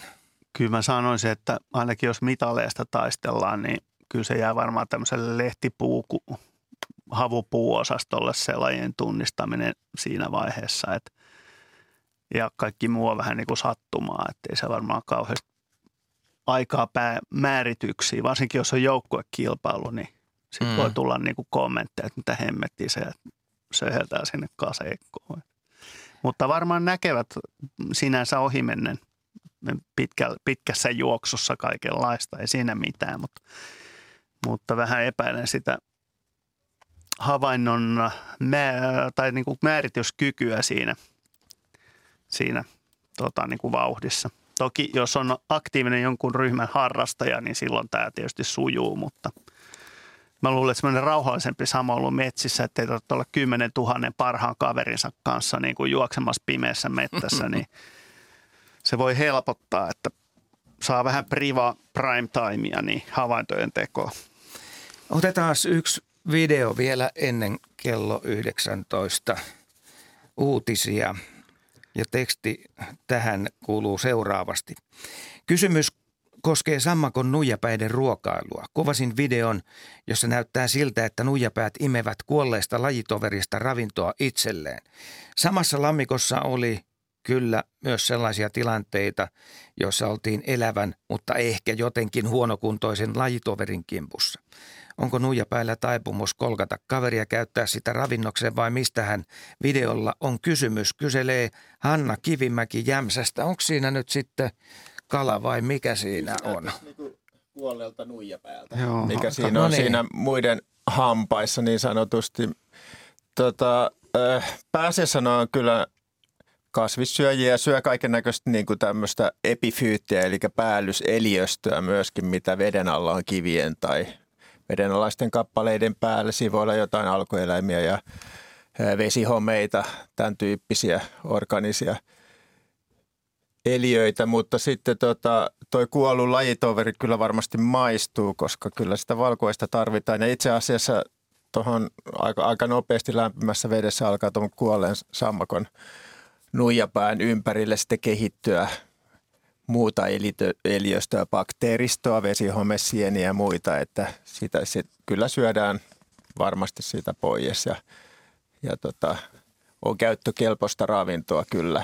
Ei ne sinänsä mitään petoja ja toisiaan syö, mutta että tilaisuuden tullen sitten kun löytyy tuommoinen kuollut yksilö. Se voisi olla myös kuollut kalanpoikainen tai isompikin kala, niin senkin pinnalle alkaa lämpimä, lämpimässä vedessä aika pian muodostua kaiken näköistä eliöstöä, jota ne ensin siitä imeskelee ja kyllä siinä sitten, kun se alkaa se liha siitä mädäntyä ja lahota, niin se maistuu noille nuijapäille varmasti. Siis siinä on todella paljon näitä tämän saaliin ympärillä. Vähän niin kuin savanneilla leijonat syö. No kyllä joo, joo, mutta se ei ole kyllä niiden pyydystämä, vaan se on jostain syystä sitten kuollut sinne ja se käytetään hyväksi sitten, mikä on tietysti ihan tarkoituksenmukaista. Joo, aika monet vesieläimet on hyvin opportunistisia tämän tyyppisen saaliin äärellä. Että Kyllä tämmöinen vedessä esimerkiksi monet vesikotilot, limakotilot, niin jos yleensä syövät kasvisravintoa, mutta jos löytyy kuollut kala esimerkiksi, niin himokkaasti sitä kyllä sitten ruvetaan järsimään myöskin sitä kalaa. Kuvia ja videoita voi käydä katsomassa osoitteessa yle.fi kautta luonto. Sieltä löytyy myös nämä nuijapäät ja siihen liittyvä video. Jatketaan Radio Suomessa luontoiltaa vajaan tunnin ajan. Täällä studiossa asiantuntijoina ovat Heidi Kinnunen, Jaakko Kulberi, Ari Saura ja Henry Väre. Ja minä olen Asko Hautaaho. Ja nyt otetaan se kimalaisjuttu tähän. Eli nyt monet ihmiset on nähnyt kuolleita kimalaisia. Siitä on tullut luontoiltaa tosi paljon havaintoja. Kysytään monissa viesteissä, että mikä tappaa kimalaisia näin. Tänä keväänä näin pihassamme monta kimalaista, joiden sisus oli kuin imetty pois. Pyöreä reikä selässä tai perässä muuten oli aivan ehjä. Eila Louhola Honkilahti on siis laittanut kuvan kimalaisesta ja kysyy näitä asioita. Onko Jaskalla vastaus? on. Tässä on parikin asiaa, mikä, mikä johtaa tähän. Ja, ja tota, todennäköisesti tämän, tämän tota, niin kuin viimeistelyn tässä on tehnyt ampiainen. Meillä on juuri nyt hyvin paljon ampiaisia ja meillä on myös ampiaisvaelluksia tässä suunnilleen parisen viikkoa sitten niin alkoi, tai ehkä vähän enemmän aiemminkin, niin ainakin tuolla Lounassaaristossa oli hyvin paljon liikenteessä tavallista ampiaista. Sen, ja tähän aikaan ne on kaikki kuningattaria ja, ja niitä tuli ilmeisesti etelän suunnalta, koska siinä oli jonkun verran mukana herhiläiskuningattaria myös. Mutta tämä kimalaisten niin onneton ongelma, joka taas on noussut esiin tänä, tämä on oikeastaan niin kuin välillistä. Että se on todennäköisesti ollut jo heikkokuntoinen kimalainen, joka on tehnyt kuolemaa ja pienen vaan viimeistellyt sen. Ja tämmöiset kevät, jotka alkaa niin kuin pitkällä viileällä jaksolla, jota Henrik kehui kasveille hyväksi, niin, niin kimalaiset niin kuin hyötyy siitä viileydestä oikeastaan niin kauan kuin ei ole mitään hirveitä pakkasia. Ne pystyy viileässä tilassa niin kuin tehokkaasti pölyttämään yksinään kaikki haluamansa kasvit. Mutta sitten kun tilanne muuttuu tällä äkillisesti pitkän viileän jakson jälkeen ja, ja alkaa tulee etelä, etelästä hyvin lämmintä ilmaa ja, ja tavallaan niin pitkän ajan patouma, missä ei ole oikeastaan kuoriutunut uusia hyönteisiä, muita pölyttäjiä – niin yhtäkkiä kun tulee hyvin kontrastisesti lämmin keli ja siihen liittyy vielä sateita sopivasti eteen, niin valtava määrä hyönteisiä, jotka on odottanut koteloissaan, niin kuoriutuu samanaikaisesti. Ja kun tulee lämmin keli, niin tämä valtava muiden pölyttäjien massa niin on samalla jaolla näiden kimalaisten kanssa. Ja kun kimalainen on tämmöinen raskastekoinen, raskastekoinen eläin, ja jonka strategia on pystyä niin kuin omalla lämpöä voima, lämpövoimallaan niin kuin pölyttämään viileässä kasveja, niin se kääntyy sitä itseään vastaan, koska vikkelämmät ja kevytrakenteisemmat hyönteiset vie kaikki medet. Tai ei kaikkia, mutta riittävästi. Ja jos kimalainen saa tarpeeksi mettä niillä kukilla käynneillä, niin se kuluttaa silloin enemmän kuin mitä se pystyy keräämään. Ja se, se, jo, se johtaa sitten tähän tilanteeseen. Nyt meillä tapahtui juuri näin, niin kuin mä kuvasin. Viileä jakso, sateita, äkillinen lämmön nousu, hyönteisvaelluksia vielä samaa. Valtava massa lähti lentoon. Se näkyy hyvin valopyydysaineistoissa, miten yhtäkkiä pitkän aikavälin kaikki lajit lähti samaaikaisesti lentoon. Ja mitäs ne ensimmäiseksi tekee? No ne vetää naamarinsa kaikki meidät, mitä löytyy. Ja tähän liittyy vielä se, että kukinta ei ollut vielä lähtenyt näillä kesän kukkasilla täyteen vauhtiin, vaan se oli edelleen siinä kevätmoodissa. Eli niitä pölyttäviä, pölytettäviä kasveja ei ollut vielä niin paljon. Tilanne paranee koko ajan, mutta juurikin sen takia, että tulee sitä vettä.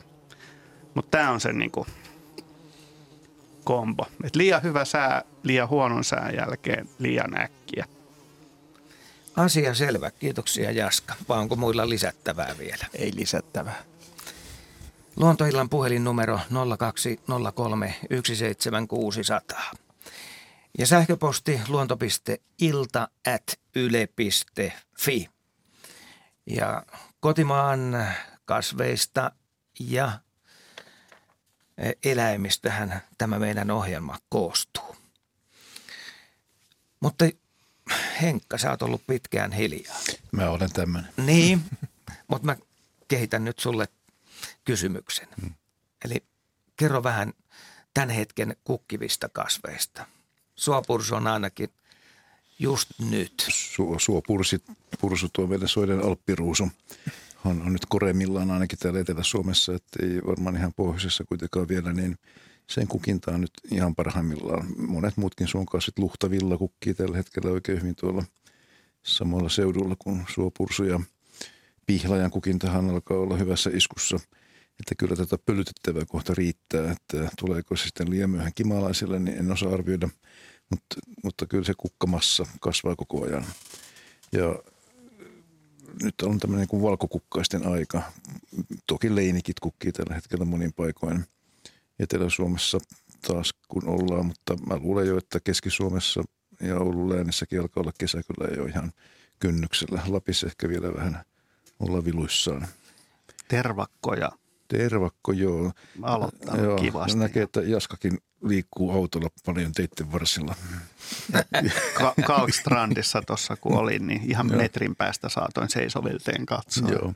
Eli auto, Ketä Orvokki oli kanssa hienosti kukassa. Auto, autolla kun ajaa, niin nyt näkee teitä kuivilla paikoilla teidän varsilla tervakon kukintaa nyt ihan parhaimmillaan. Ja se on kerta kaikkiaan hieno kasvi.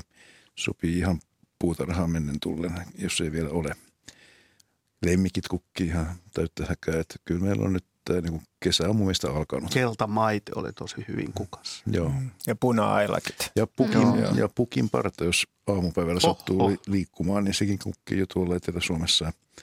Eli tämä meidän kellokasvi, joka sulkee itsensä noin puolen päivän aikaa, niin kyllä nyt kaikki kasvia harrastavat, niin suosittelen, että nyt mennään katsomaan loppukevään ja alkukesän kukintaa tästä eteenpäin jos kuivaa pitää, niin luonto muuttuu pikkuhiljaa ruskeammaksi. Mutta näin mennään vielä pari viikkoa joka tapauksessa. Mikä sun mielestä on hienoin tuoksu Suomen suvessa? Joo. Tuliko yllättäen? Tämä tuli yllättäen. Tämä niin kuin... Illakko on kiva. Joo, on ihan sama kuin multa kysytään, mikä mun lempikasvi. Nämä tulee aina niin kuin puskista. Mutta, no sun aiheet pitää muutenkin tulla puskista. tota, kyllä mä pidän semmoista vienoista, hienosta tuoksusta, mitä löytyy. Tämä on niin kuin helppo ottaa, koska tämä on monen muunkin lempituoksu, jos vain nuuskasee riittävän alhaalla maan tasolla, niin tuon mikä sitten on Linnea Borealis, tämä, tämä Vanamon, Vanamon, Vanamon tuoksu. Sullakin on toi sama, että Vanamon Suomi tuoksu. nimet on vähän hakusessa. Välillä hakusessa, mutta se on kerta kaikkien hieno tuoksu. Miellyttävän vieno, hienostunut, ei mitkään läpitunkeva parfyymi. Sitä pitää kuitenkin kumartua tuoksumaan. Se on Kyllä. sen verran pieni kasvi. Se on sen verran pieni kasvi, Joo. että mutta jos asettuu pitkälleen sopiva samallikkoon kauniilla, ilta, kauniina iltana, niin mikä siinä vanamoa nuuskiessa? Ja valkolehdokki tulee sitten vähän kauemmas. Se tulee vähän kauemmas jo, että se yltää kyllä. Ja onhan sekin hieno, mutta kyllä tuo- vanamo on ehkä vielä Se on hienostuneempi. suorastaan maisematuoksu se valkolehdokki. Kyllä. Ja sitä ei pääse aina nuuskimaan, koska se kuki joka vuosi ihan niin terhakasti. Että kämmekät pitää näitä välivuosia. Nyt kohta sanoisin, että monta sata kasvia on jo kukalla nyt, että ei muuta kuin digikuvaamaan. Mun mielestä mäkiminttu on kiva, koska sen yleensä löytää ei sen kukan tuoksun takia, vaan sen, että sä menet tallaat sen päälle, jolloin, jolloin kaikki, sä, sä tajuat, että tässä on mäkiminttua ja sen jälkeen voi nuhkia niitä kukkiakin. Senkin on ihan elegantti tuoksu. Mä olen sitä mieltä, että kaikkien retkijöiden pitäisi mennä paljon maltillisemmalla liikkeellä eteenpäin ja istahtaa alas ja syödä eväitä ja katsoa, mitä siinä ympäristössä oikeastaan kasvaa. Monet kulkee luonnossa ihan liian vauhdikkaasti. Niin, olen erittäin samaa mieltä. Luonto ja retkeilyhän ei ole oikeasti riippailua varten, vaan sellaista maleksimista varten. Kyllä. Ja kun pistää itsensä kannon päälle istumaan, ottaa kahvikupposen termarista, niin siinä sitä alkaa näkemään paljon enemmän kuin Niin, tärkeintä on hiljentyä ja pysyä paikallaan. Mutta välillä mennään vauhdikkaammin. Eh, Karri kirjoittaa meille, että viime viikon maanantaina Ristiinassa iltasuunnistusrasteilla hän on nähnyt ainakin hirveän ja metson siellä kovassa vauhdissa. Mutta mitäs Henkka sun mielestä, pystyykö siinä vauhdissa tunnistamaan näitä tuoksuja? No ei, ei kyllä pysty, että kyllä se oli hien haju, mikä siinä Meinaatko, että kun vedät rämeen poikki, niin siinähän rahkasammal soi ja Kyllä, suopursu. Jos te tuolla Jukola viestissä menette letkassa, niin ei siinä kyllä kasvituoksut paljon enää iske. Ja, Mutta kasvien harrastusvauhdissa, niin kyllähän sekin onnistuu. Että kun silmä kehittyy, niin kaikkea näkee. Otetaan soittaja linjoille. Patrik on puhelimessa. Hy- Hyvää iltaa. Katri, Katri, No moikka. terve. Terve. Eli mitä sä Tota, haluaisit kysyä? Asiaa, no haluaisin kysyä kahta asiaa. Ensimmäinen on semmoinen, että millä tavalla ampiainen kasvattaa pesänsä koloa? Että nakertaako se jotenkin sieltä pesän sisäpuolelta ja sitten tuottaa uutta massaa? Vai tapahtuuko se pesän laajennus jotenkin ulkopuolella? Kuulitko kysymyksen? Joo, ne kasvattaa sitä ymmärtääkseni ulkopuolella. Ne tekee tavallaan semmoisia kerroksia, kerroksia tota niin, paperista. Ja tämä kuningatar Okei. tekee, ne tekee paperia. Ne on ennen suomalaista mm. selluteollisuutta jo ol- ollut hyvinkin näppäriä tässä hommassa ja ne käyttää sylkeä ja, ja tota, ne puree kuiva, yleensä kuivu, kuivuneesta puusta sellaista niin kuin raastetta, jonka ne sitten sekoittaa syljen, syljensä kanssa niin paperiksi. Ja tästä paperista ne tekee, en- ensimmäisen niin kuin satsin tekee kuningatar. Siinä on ehkä, olisiko siinä joku kahdeksan, kymmenkunta niin kuin kennoa, josta, joita se ruokkii henkilökohtaisesti, henkilökohtaisesti tämä kuningatar-äiti jälkilä, jälkeläisensä ja siitä pienestä niin kuin puserruksesta sitten syntyy parhaimmassa tapauksessa kymmenien tuhansien niin kuin ampiaisten pesä. Ja, ja nämä työläiset sitten rupeaa rakentaa uusia tämmöisiä leijereitä sinne. Niin kuin, se on ensiksi roikkuvana yleensä semmoinen pyöreän muotoinen, mutta sitten sit kun se pesä alkaa kasvaa, niin se leviää sinne, minne katsotaan parhaaksi. Että mä näin semmoisen kuvan uudesta Seelannista, jossa meidän meikäläinen ampiainen, ihan tämä piha-ampiainen, niin on vieraslaji. Ja Uuden-Seelannin ilmastossa, niin ne ei kuole talvisin ainakaan koko kaikkialla siellä. Ja kun ne on oikeastaan luontaisia vihollisia, niin ne voi useita vuosia jatkaa tätä pesää. Ja ne oli täyttänyt yhden Volkswagenin, joka oli vähän jäänyt unohtunut sillä käyttämättä. Ja, ja joka nyt tietysti ymmärtää, että siinä vaiheessa, kun ne on ottanut haltuunsa kokonaan se folkkarin, niin sitä ei niin kuin tosta vaan häädetäkään sitä. En mä tiedä, onko sillä enää mitään käyttöäkään sen jälkeen sitten. Että se voi olla vähän aromikas sisustus siinä vaiheessa. Mutta nämä on hyvin, hyvin tota, niin kuin luovia nämä ampiaiset sitten, että osahan lajeista te- tekee vaikkapa esimerkiksi myyrän pesään. Ja silloin ne kennostot rakennetaan vähän eri taktiikalla, mutta tämä roikkuva pesä on, on semmoinen sy- suht symmetrinen ja niin poispäin aluksi, mutta kasvaessaan niin sitten se muoto muuttuu yleensä. No niin. Vastasinkohan Ei, mä kysymykseen? mielen. Tällaisia Kyllä vastauksia. mä uskon, että sulla on. Kolonistisia. Kiitoksia Katri soitosta. Vai Sitten, sitten minulla on vielä toinen, Toinen. kysymys. Ai niin, Toinen toinen, kysymys toinen vielä. kysymys, totta. On. On. Toinen kysymys siis liittyy siihen, että ö, miksi sateen aikana tai sen sateen jälkeen asfaltilla olevat madot on semmoisia hirvittävän pitkiä. Että venyttääkö ne itteensä niin asfaltin kitkan takia tai sen asfaltin epätasaisuuden takia vai yrittääkö ne madot jotenkin pienentää sitä omaa pinta-alansa, jotta ne ei niin kuin hukkuisi? Hy- hyvä kysymys.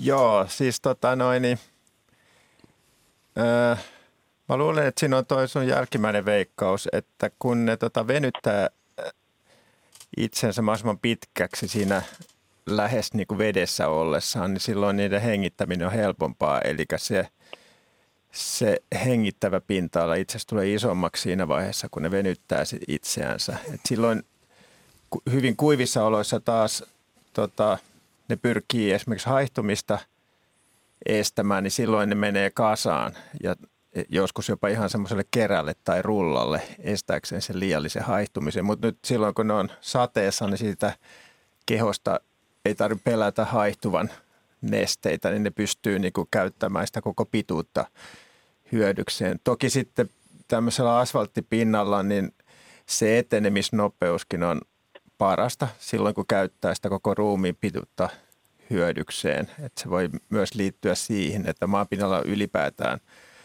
maadon olemassaolo, niin se on vähän heikkoa pidempiä aikoja ajatellen, että se on helposti rastaiden tai muiden matoja syövien tai lieroja syövien lintujen saalista. Mutta että tämä varmasti just tämä, tämä kosteus ja hengitysasia niin on siinä päällimmäisenä, että kosteissa oloissahan niillä on tavallaan helppo olla, mutta sitten taas tämmöisellä avoimella paikalla niin pitäisi toimia aika ripeästi, että pääsisi sitten johonkin vähän suojaisempaan paikkaan. Että vähän tämmöinen kaksijakoinen tila varmaan siellä aivomadon mitättömässä tikapuuhermostossa, jossa sillä nyt ylipäätään mitään pystyy ajattelemaan, mutta joka tapauksessa näin. Geenit on varmaan ajatellut niiden puolesta. Kyllä mä luulen näin, että joo. niin Valintapaine on tehnyt sen ymmärtää sen, että nyt tarvitsisi tehdä jotain ja nopeasti. Että Kyllä. Ja todella, jos eläytyy siihen madon tilanteeseen, niin ikään kuin voi hahmottaa sen, että koko se, jos siellä asfaltilla on semmoinen ohut vesikerros, niin sen veden läpihän se matoraukka ei voi hengittää sitten, se, kun, kun se on vähän niin kuin ui se madon toinen puoli, kun miten päin se nyt siinä tattuu sitten olemaankaan. Mutta silloin hengityspinnaksi jää vaan se yläpuoli. Näin on, joo. Että hengityspinta on ikään kuin vähäinen kuitenkin. Sehän on vaan toinen puoli, joka Joo. voi hengittää. Ja se sadehan ajaa ne niistä maakoloistaan ylös juuri sen takia, että ne ei voi hengittää siellä veden täyttämissä käytävissä. Toki meillä on semmoinen laji, taitaa olla rantaliero nimeltä, joka pystyy elämään siis myöskin vedessä. Että sillä on kyky varsinkin tämmöisissä virtaavien vesien koskipaikoissa, niin jossa on hapekasta se vesi ja viile, viileissä tämmöisissä lähdepitoisissa puroissa, niin edelleen tämmöinen laji, joka, joka pystyy, pystyy tota noin, niin se on hyvin läheistä sukua näille terrestrisille lajeille, mutta kuitenkin pystyy vedessä elämään. Tällaisia vastauksia sinulle. Joo, kiitos näistä. Kiitos. Nämä oli ihan mielenkiintoisia vastauksia. Kiitti sulle soitosta. Moi. Kiitti. Näin, moi. Jari Joo. Nieminen on linjoilla. Terve. Terve, terve. Iltaa. Iltaa sulle ja mitä haluat kysyä? Tällaisen kysymyksen viime mm, syksynä tapa, olinko setterini, Iranin setterin kanssa lenkillä ja tuota, tuollaista hiihtolatua käveltiin ja paistui tuota, tai ei paistanut, vaan oli katuvalot siinä kumminkin ja tota, No rusakkohan sieltä tuli ja Setteri lähti rusakon perään katsoa, että mitä toi rusakolle kuuluu. Ja rusakko juosi tuota ö, rautatien sillan alle. Eli se silta oli silleen, että se oli, olisiko se ollut tuota 20 senttiä siinä sitä niin kuin maavaraa siinä, taikka aukkoa, minne se rusakko juoksi ja koira pysähtyi siihen. Mutta sitten tuli rusakko ja tempasi sitä jalalla naamaan kaksi kertaa. Eli se oli niin karakteripotku. Se teki kiepisen rusakku ja sitten se otti uudestaan vauhtia ja taas, taas tumppasi koiraa naamaan. Ja koira oli huoli pyöreänä, että miten sitä näin tapahtuu. Hyökkäys on usein hyvää puolustusta. Kun se tulee yllättäen. Niin, joo, ja ehkä kuvaa sitten tätä jäniseläinten niin kuin, sitä, että silloin kun se on nurkkaan ajettu ja sillä on aika vähän mahdollisuuksia, niin sen pitää käyttää niitä aseita, mitä sillä on. Ja, ja oikeastaan se paras ylläri, minkä jäniseläin voi tehdä, on se napakkapotku. Ja sitähän ne tekee myös toisilleen sitten tämmöisissä, että ne voi olla aika harjaantuneitakin kun tulee lisääntymisaika ja silloin tulee kavereita sitten vähän Niin, tässä on tehoste taustalla, mitä me kuunnellaan, niin siinä rusakot taistelee. Timo Teppisen harvinainen äänitä. Turpaan niin, tulee ja lujasti okay. ja voin kuvitella, että ne on aika mustelmilla sen jälkeen, kun on taisteltu. Se ei ehkä näy turkin läpi, mutta tota, napakoita no joo, potkuja joo. ne on. Mutta sitä mä ihmettelin, että miksi Rosakko, mitä varten se tuli sieltä sillalta pois? Miksi ei niin kuin ollut siellä, se oli tietysti pimeä alue se silta no, kokonaan, tai sillan se alue, niin miksi ei se mennyt jemmaan sinne? Se on tottunut elämässään pönöttämään muille ja sitten kun se setteri vaan haukkuu siinä ja selvästikin näyttää vähän niin kuin pikkasen hönöltä, niin mikä, mikä ettei vetää vähän provokaationa pari kertaa lat, latoa turpaan sitä. Niin. Ja hyvinhän se tuntuu toimivan.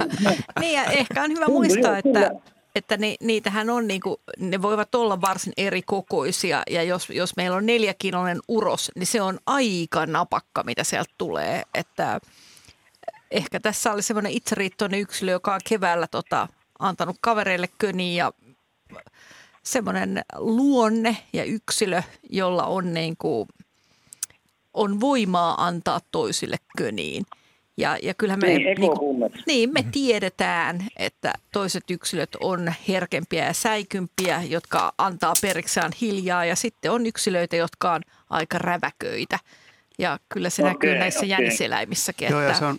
harvinaisen röyhkeä yksilö. Mm. Ja se on muuten aika tyypillistä, että itse asiassa tämmöisiin niin kuin, aika niin kuin uhkarohkeisiin sekoiluihin ryhtyvät niin kuin eläimet on usein kasvissyöjiä, ei suinkaan petoeläimiä. Petoeläimet niin kuin harvoin ottaa mitään järjettömiä riskejä, jolle on niin kuin todella hengehätä. Ja sen Joo. takia koirakin tässä tilanteessa mieluummin niin kuin peräytyy, koska tässä on nyt jotain väärin, että, mm. että tässä on riski. Mutta esimerkiksi niin kuin vaikkapa joku soi, äh, kun on kiima-aika vaikkapa hirvillä tai valkohäntäpeuroilla, niin, niin jos sinne menee joku vähän pienemmän näköinen petoeläin niin kuin yrittää niitä, niin on ihan hyvät mahikset, että tulee sarvesta ja kunnalla. Ja ne niin kuin on hyvin niin. aggressiivisia niin. sitten vielä. Ja tässäkin on niin kuitenkin rusakollakin voi olla vielä edelleen niin kuin toinen roundi menossa, että ne on niin kuin semmoisessa vähän, että se on vire, vir, virettä riittää, niin ei sitä nyt voi kämmätä koko päivää jossakin putkessa yhden koiran takia. Että. Niin ja sitten niin, rusa, niin. rusakothan on nykyään suhteellisen urbaaneja otuksia, että niitä on, ne on tottunut ihmisiä koiran ulkoiluttajiin ja useimmiten jos koirat on hihnassa, niin ne ei välttämättä pidä niitä minä hirveän uhkaavina petona, paitsi sitten jos se tulee liian lähelle, niin se ehkä sen lähireviirin nyt tämä setteri sitten rikkoi ja se kimpaantui siitä. Mutta että jos Kyllä, ajattelee, että metsäjänis tuskin käyttäytyisi ihan noin samalla tavalla, vaan se luikkisi pakoon ja kovaa niin pitkälle kuin pääsisi. No juu, Niin, kyllä. metsäjänikset Joo, hän tekee vielä aivan todella tyylikkäitä niin kuin harhautuksia. Et Metsäjänis, Joo. mä oon nähnyt videonkin, missä metsäjänis tota, niin, juoksee pakoon ajokoiraa ja sitten se yhtäkkiä kääntyy ympäri ja palaa takaisin ja sitten se menee niin kuin venaa ihan seisovilteisiin. Ajokoira viuhahtaa ohitte hajujäljen perässä. Sitten se lähtee menemään täsmälleen samaan suuntaan, mistä se oli tullutkin. Joo. Täydestä meni kuin väärä rahaa. Että. Mutta toi on, toi on, Ari, toi on Ari totta, että, että jänniseläimet mm, kani mukaan lukien oppii aika nopeasti kaupunkioloissa katsomaan sitä, että onko koirat hihnassa vai ei. Ja jos on hihnassa, Okei. niin ne ottaa aika rennosti. Joo, joo, okei, Että okei. joo. ne ei ole ihan niin höpsöjä kuin päälle päin näyttää. Niin ja koirat taas, osa niistä on hajukoiria, osa niistä katsoo näöllä. Että aika monet niin kuin koirat menee ihan vierestä ohi, että jos se ei vaan niin kuin sen jänis ei ole sattunut se hajun jälkeen tekee siihen niin kuin sen nenä eteen, vaan se on siinä jossain vieressä nurs, nurtsilla, niin se voi mennä parin metrin päästä ohi eikä huomaa mitään. Nimimerkillä Kyllä, joo, oma koirani aikanaan. Joo, ja jänniseläimethän on muutenkin hyvin hajuttomia. Että, Joo, varsinkin että se niinku liittyy myös poikaset. asiaan. Mm, poikasta aivan erityisesti. Mutta niin kuin Okei, huomaat, niin me okei. saatiin aika pitkä keskustelu aikaiseksi. Jäniksestä asiaa. Kyllä, joo, näin, näin oli, kyllä, kyllä, mutta tota, ei mitään, kiitoksia vastausta. Tämä oli mukava, mukava rupatteluhetki. Kiitoksia sinulle soitosta. Morjens. Kiitoksia. Ja nyt mennään Asikkalaan. Puhelimessa on Sami Koivumäki. Morjens. Terve. Mitä sä haluat kysyä meiltä? No tuommoista noista niinku metsälintuja ja yleensäkin lintujen reviirikäyttäytymisistä, kun, kun tuossa viikko sitten aika merkillisen ensimmäisen havainnon tein semmoisesta, kun tuossa on hakkuu aukeaa tuossa mökin takana ja siinä käpyttelin, niin, niin siinä oli samassa männyn tuommoisessa niin kuin juurakossa oli palokärki ja käpytikka ja siinä ne kaveruksina naputteli molemmin puolen sitä, sitä mäntyä, että yleensä kun kattelee noita niin kuin vesilintoja ja muitakin, niin isommat ajaa pienemmät pois, mutta nämä oli ihan veljeksi siihen, onko se niin kuin tikoiluominaista vai onko se yleensä niin kuin lajityypillistä käyttäytymistä, ne suvaitsee toisiaan paremmin. Jos ruokaa on paljon, niin miksi pistää efforttia niin turhaan riehumiseen? Poikaset on ruokittavana, ei sen turhaan ahistelua tarvita. Ja joku, naiset kotonakin on erinäköisiä, niin niistä ei tarvitse ta- tapella. Että, et, niin kuin, siellä on tuommoinen iso mänty, niin siinä riittää niin kuin viikko tolkulla hommaa, niin kuin, jos siellä on nimittäin niitä kovakuoria. Siellä, siellä olla esimerkiksi sarvijaakkoa, toukkia vaikka kuinka paljon tuommoisessa kilotolkulla, jossa on niin kuin just edellisenä vuonna kuollut tai kuolemaisillaan se puu. Niin. Et se häviää parissa Niin, se- vuodessa niin. se, se syötävä siitä, kun se puu on niin kuin siinä vaiheessa, että nenää haisee kovakuoriaisilla, että nyt se kuolee. Palokärki Niin taitaa olla, se puu vielä, mutta siinä on kyllä hakku aukeaa, mutta se Joo. puu on kyllä vielä pystyssä, mutta kyllähän noin tikat ne silloin väliä, onko se ajattelin vai ei. ei palokärki sitten aja pienempää tikkaa pois siitä apajilta. Jos mä saan tuohon mm. sanoa, niin onhan tuossa se mielenkiintoinen ajatus ihan selvästi, että kuitenkaan ei luonnossa tapahdu sitä, että kun jossain naputtaa tikka, niin paikalle tulisi toinen tikka yrittämään samaa paikkaa, Niin, vaikka niin, kyllä se toinen niin. sen varmasti kuulee, että siitähän syntyy sen verran ääntä. Tä- Että ehkä tuossa kuitenkin niin kuin, Tässä on semmoinen juttu tikkojen kanssa. Ty- tikoissahan on itse asiassa niin kuin Amerikoissa sosiaalisia lajeja myös, jotka niin kuin useampi samaan lähisukulainen yksilö tota, varastoi tavaraa samaan puuhun. Ja, ja tota, tässä tikat on yllättävän suurella prosentilla mm, niin kuin joutuu haukkojen saaliiksi. Niin mä näkisin, että se, että jos siellä on y- yksikin silmäpari enemmän niin kuin siinä rungossa, niin se voi olla ihan hyvä asia niiden kannalta. Että. Voi, mutta ehkä tämä onkin todennäköisempää, että tämä sattuu just eri lajien kesken kuin saman lajin kesken siksi, että muuten niillä olisi ikään kuin vähän revirikiistaa siitä, että kenen, kenen revirillä ollaan ja kenen narat siinä on. Mutta että jos Niin, siinä on sitten niin. palokärkeä ja käpytikka, niin ne ehkä sietää toisiaan paremmin.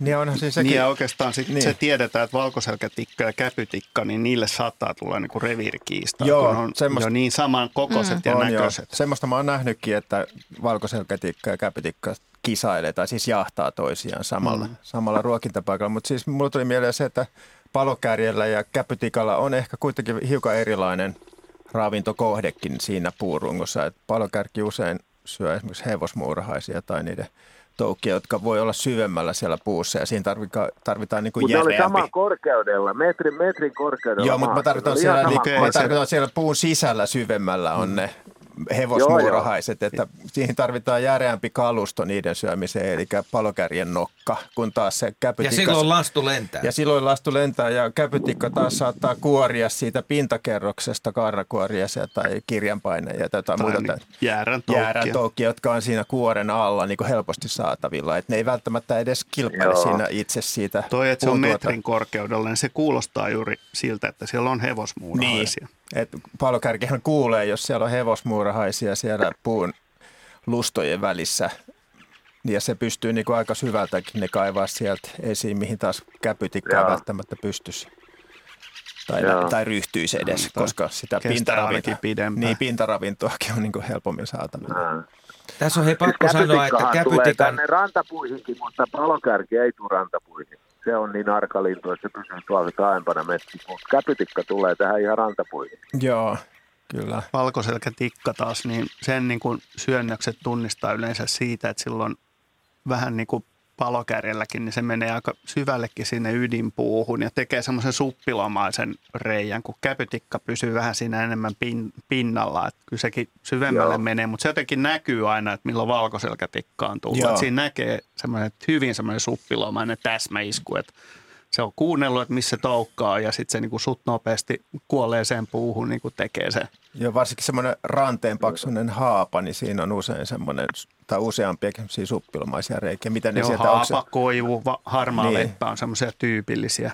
Tai oikeastaan Jotain. vielä koivu harmaa usko, leppä, niin kyllä. Usko, niissä on paljon pistiä stokkia. Kun Eikö valkoselkätikka ole tosi harvinainen No, se on, se on tota runsastunut kyllä selvästi, että siinä missä meillä oli aiemmin muutama kymmenen paria, niin meillä on nyt kyllä satoja pareja. Että se mm. okay. metsän käsittely toimet ja semmoisen niin kuin huonokuntoisen puun jättä, lehtipuun jättäminen metsiin on parantanut huomattavasti niin kuin valkoselkätikka populaation niin kuin elin mahdollisuuksia Suomessa. Että. Ja niitä on yllättäviä paikkoja. Itse just viime viikonloppuna näin tuolla Puurijärven suoalueella tämmöisen kelomännyn kimpussa valkoselkätikan, joka oli ihan yllättävä elinympäristö. Et siinä ei ollut ihan lehtipuita lähimainkaan. Et siinä se vaan koputteli sitä, sitä tota, kuivunutta mäntyä. Mutta että kyllä aivan hyvin voi olla käpytikkas. Nehän on kyllä aika helppo tunnistaa erottaa toisista valkoselkätikka ja käpytikka. Niin on, niin. Kyllä, toi on kyllä se varmaan ihan oikein, oikein määrite, määrityksen tehnyt sitten lajin suhteen, että käpytikka ja palokärki vielä, siinä varmaan Vielä nopea kysymys, että kuinka laaja tuollaisen palokärjellä on tuo reviiri, että kun ei täällä kuulu kuin yhden nakutus, tai kuka sen sanoo, että nakuttaako niitä useampia, mutta... Kyllä sillä varmaan pääsee yli neljä kilometriä, että niin. et en osaa sanoa, sanoa itse, mutta se on se riippuu siitä äh, elinalueesta, että kuinka paljon on hyviä muurahaispesiä, joita voi talven aikana mm. siellä penkoa, tai sitten näitä just me hevosmuurahaisten vallottamia männyrunkoja. että jos niitä on runsaasti ja paljon, niin tietysti ne reviritkin voi olla silloin pienempiä, mutta että sitten ehkä tämmöisessä talousmetsässä se vaatii vähän sitten laajemman revirin, että pysyy hengissä. Kiitoksia Sami Koivumäki hyvästä kysymyksestä. Tuossa äskeisen keskustelun aikana me kuultiin kisailevia käpytikkoja ja oli siinä myös palokärki. molempia, molempia tikkoja. Mutta nyt Humppilaan puhelimessa on Jouko Alhainen. Tervehdys. Tervehdys. Mitä haluat kysyä Raadilta? Niin, tuota, olen huolestunut kovasti semmoisesta, joka on yleistynyt huomattavasti – viimeisen vuosikymmenen aikana. Nytkin kun kylillä ja maaseudulla alkanut taas vihreän rehun korjaaminen ja velvoite niitä tulee, niin suuri ympäristöteko on se, että kun pellon laitaan menee, niin siellä hyppää raktorin pukilta ulos, tekee 50-70 metrin reissu, heiluttaa takkia, läpsyttää käsiä rauhallisesti ja menee sitten takaisin raktoriin ja aloittaa sitten vasta niiton ja mieluummin siitä keskeltä. Eli niitä menee paljon luonnon eläimiä, menee niissä niitoissa, erityisesti velvoiteniitoissa, mutta tänä vuonnakin on jo muutamia mennyt kurkia esimerkiksi, kun niittokone menee lujaa, niin peuranvasa nostaa pään ylös, kaula katkee, kurki hyppää siitä niittokoneen ihan edestä ilmaan ja niittokone vie siltä jalat alta. Eli eilenkin oli jo ensimmäiset tänään vuonna niin, niin jalattomat priet, jolle ei voi tehdä mitään muuta kuin antaa armollisen tuomio. Eli tuota, mikä tähän voisi olla muu kuin sellainen laaja informaatio, jota on yrittänyt uudessa pitää yllä, saada siihen niin kuin kaikua pontta siihen, että tota, se luonnon monimuotoisuuden huomioiminen tapahtuisi niin kuin arkipäivän työn lomassakin, koska tässäkään ei ole kysymys kuin muutaman minuutin suomisesta sille asialle, jolla voidaan jo tehdä merkittävä vaikutus ruumiiden vähyyteen suuntaan, mitä siinä tapahtuu. Ainahan siinä tapahtuu jotakin, mutta aina se pyrkimys, että vähentää. Mitä tässä muuta voisi tehdä? No kyllähän yksi keino on se, minkä te juuri olette tehneet. Eli soittamalla esimerkiksi luontoiltaan, niin se on yksi keino viestiä tätä asiaa eteenpäin ja toivoo, että linjalla olisi mahdollisimman monta henkilöä, jotka kuuntelee tätä ohjelmaa ja ottavat tästä vaarin. Mutta yleinen tiedottaminen eri kanavissa, joita nykyisin on moneen lähtöön, niin se on se ainoa tapa, mitä oikeastaan voidaan tehdä. Lehdet, nykyään some, soitto luontoiltaan, niin näin se tieto vaan menee eteenpäin. Ja to, täytyy toivoa, että ihmiset niin noudattavat vaikkapa noita neuvoja, mitä te juuri annoitte.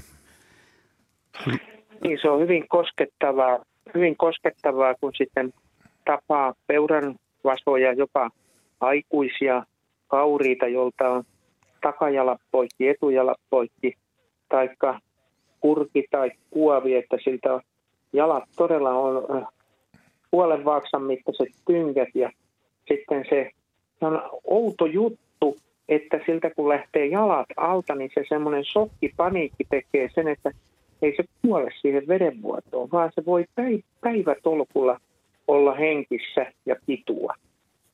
Joo, siellä ei kauheasti verta, verta mene siellä jaloissa, että, ei että mene. Tota, ja, ja, se varmaan niin kuin menee, hyytyy umpeen. Mutta semmoinen, mä oon ainakin nähnyt, että jotkut käyttää semmoisia ratkaisuja, että ne tekee siihen niin kuin puimurien eteen semmoisen niin kuin puomin, niin kuin joka on vähän eteenpäin siitä varsinaisesta puimurin niin kuin leikkurista ja, ja siinä helisee jotain kettinkiä tai tämmöistä, joka niin kuin ei kaada.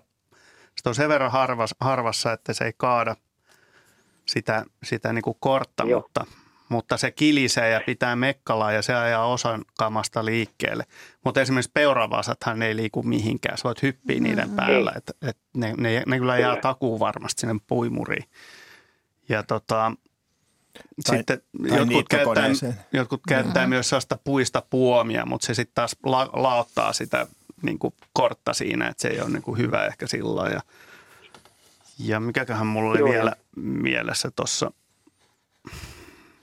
Niin, y- yksi mun kaveri teki sillä terveisiä vaan Soininmäen Manulle, mutta se taitaa olla kyllä Kreikassa tällä hetkellä, mutta, mutta se, tämä on vähän kallis urheilulaji, mutta se osti huvikseen tuommoiset tota, tuommoiset infrapunakiikarit ja sitten se totesi, että niillä näkee yöllä tosi näppärästi kaikki pesivät kuovit ja, ja sitten töyhtöhypän pesät ja kurjen pesät ja ka- kaikki sata vesilahtelaista sen valkohäntä peuraa siinä, siinä niin kuin lähiympäristössä ja, ja sitten se teki niin, että se sopi maan lähi maanviljelijöiden kanssa, että se merkkaa ne, tota, ne pesät sillä, että se laittaa – molemmille puolille tiettyihin ilmansuuntaan kaksi keppiä niin kuin usean metrin päähän Joo. siitä pesästä.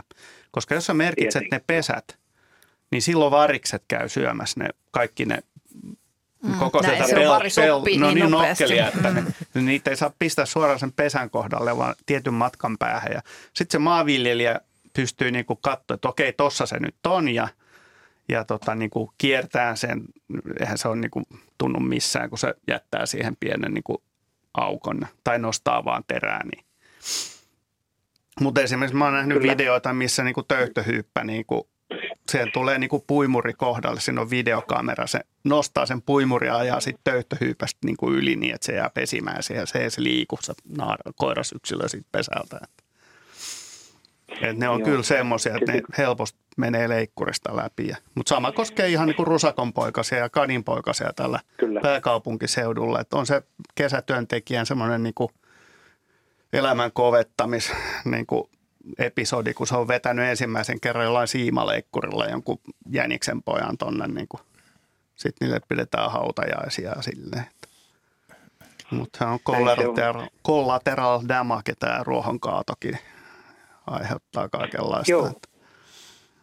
Joo, ja sitten tietenkin kun se on monien lajien kohdalla, se on, se on niin hyvä suoja, tuommoinen varsinkin äh, velvoiteniittopellot, jossa on vuosia ollut, se on epämääräisen korkeata, ei tasakorkeata siis se kasvusto, niin se on, se on niin mieleinen piilopaikka ja kerääntymispaikka, kun se on se äh, syrjäinen pelto taikka semmoinen, niin se on ollut pitkään rauhallinen. Yhtäkkiä tulee iso kone ja se kerralla pyyhkäsee.